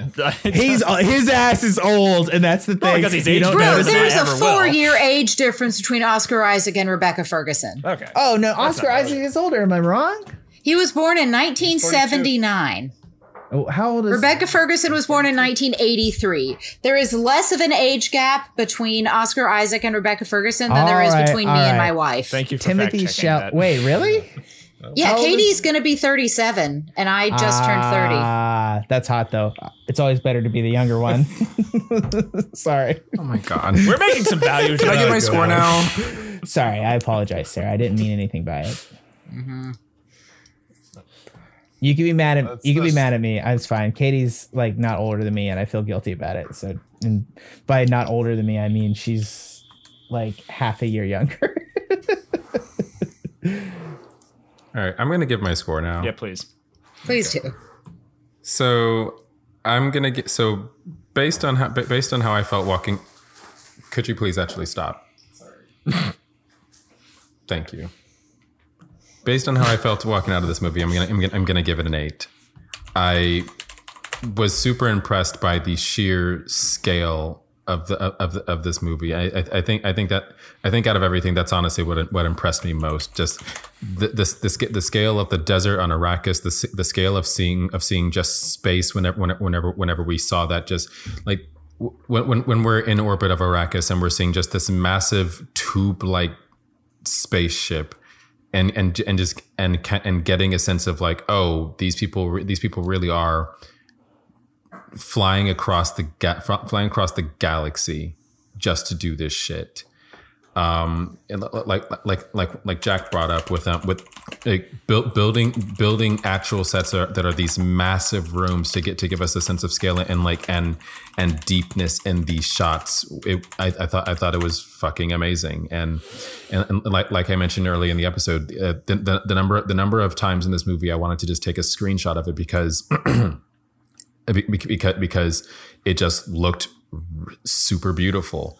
Um, like, like, like Sarah brought up the the, the, the music that Han, that Hans Zimmer created, not realizing that it was him just because he was like, I'm going to go all in and do something that is completely and totally different from what I've done for the past like eight years was a breath of fresh air, not just not not just like musically, period, but also just from him as a composer. Um, but, but, but yeah, no, like I, I, I, I, I very much enjoyed this movie. I, I was, I was in awe of it walking out of the theater. Very glad I saw it in IMAX. So yeah, eight, out of 10 from me.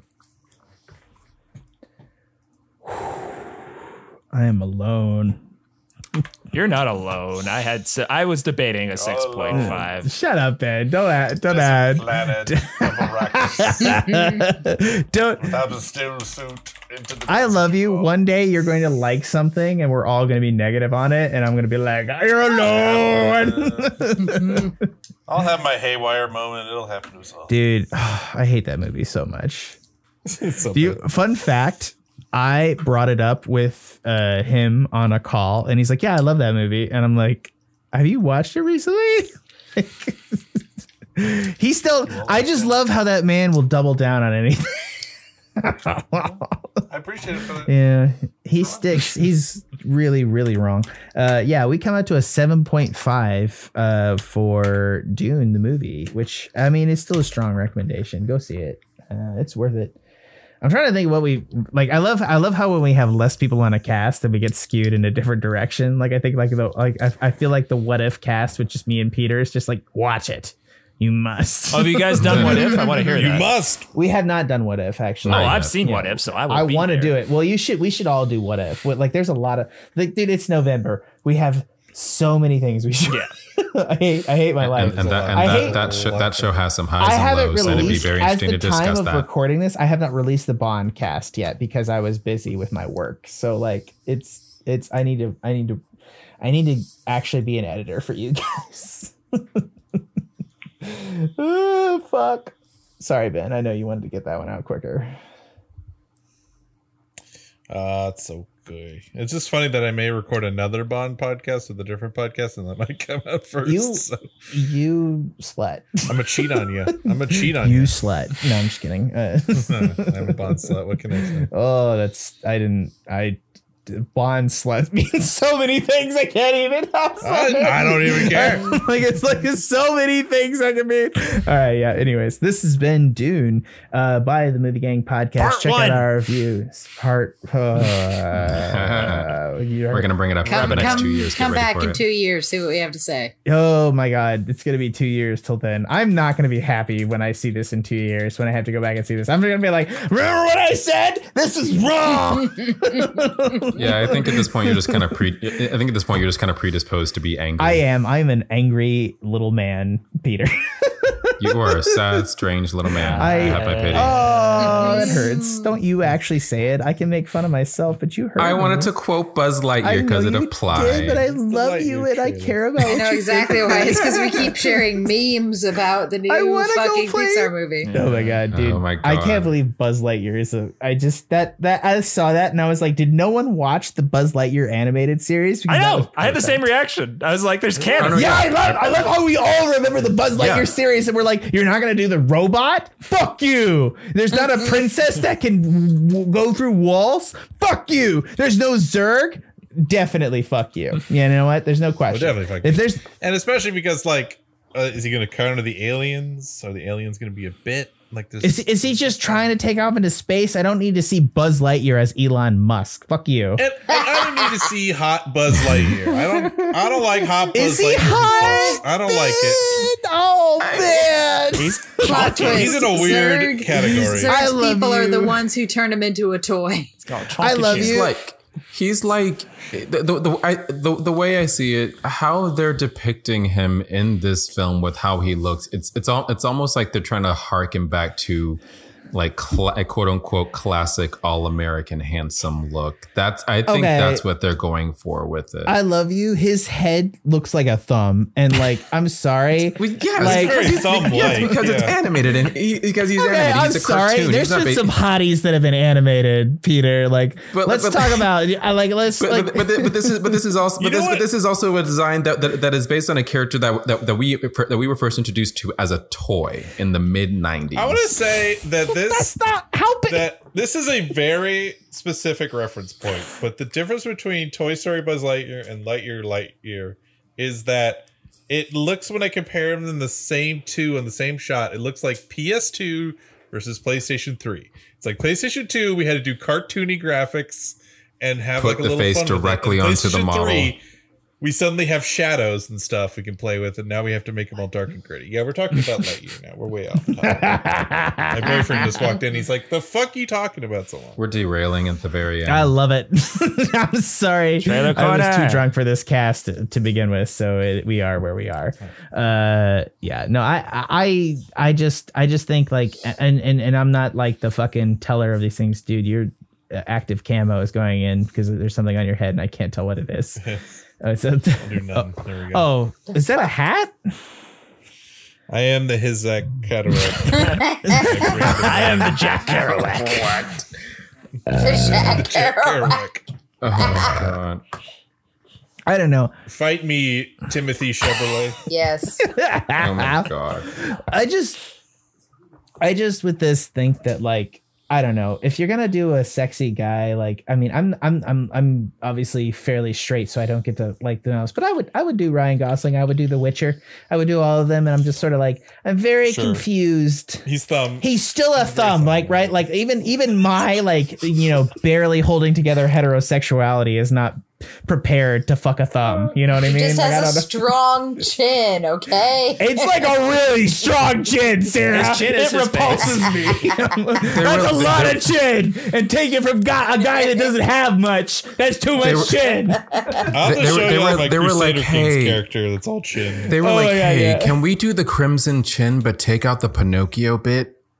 Yes. His chin and his chin enters a room before he does. All right. Like, I'm Oh my just God. like I was like I'm also like I'm also like I realize that it's impossible to use Tim Allen for like good reasons, but at the same time I'm sort of like I don't like that. I don't know. Like just the point Yeah. of we I'm, I agree with it. We shouldn't have used Tim Allen, but maybe we shouldn't have also by the same extent made a Lightyear movie, right? Like that's that's like Mm. like I mean, if we can't Yeah, if we Lightyear can't use Tim would Allen, maybe don't you make Buzz Lightyear a thing, right? Like that's that's like kind of common sense, right? Like don't replace the actor with like some other. And also don't use the act. Don't not use the actor from the animated series. That's where I draw the line. Patrick this guy's Warburton. really yeah. He's a nice ass motherfucker, and he sounds identical to him. You could have just done that and got away with it. Like there's no difference between Tim Allen and him. Fuck you. He's awesome. He's also like very nice guy, politically correct, and also like I don't know. Sorry. I, I'm I'm really glad that you had that name on hand, Trevor. I love that. Love Patrick. I love I love that Ready. somebody else do. loves the Buzz Lightyear animated series. It's fantastic. You should go watch that. Fuck this movie. It's solid. It's, It's not the movie we were actually fucking reviewing. so No, we're, we're we give that. Dude a seven point five out of ten. Uh, so Dune our- didn't have an ending, and neither did this podcast. it's fair. No, Yeah, it's- just cut it off right now. You thought Just I was cut it off- and cut it going. I just, now. I just, I just, I need. I, at this point, I need another Manhattan, or I'm gonna stop functioning and just go No. to bed. Oh, I hate it. oh my god! No, no, no.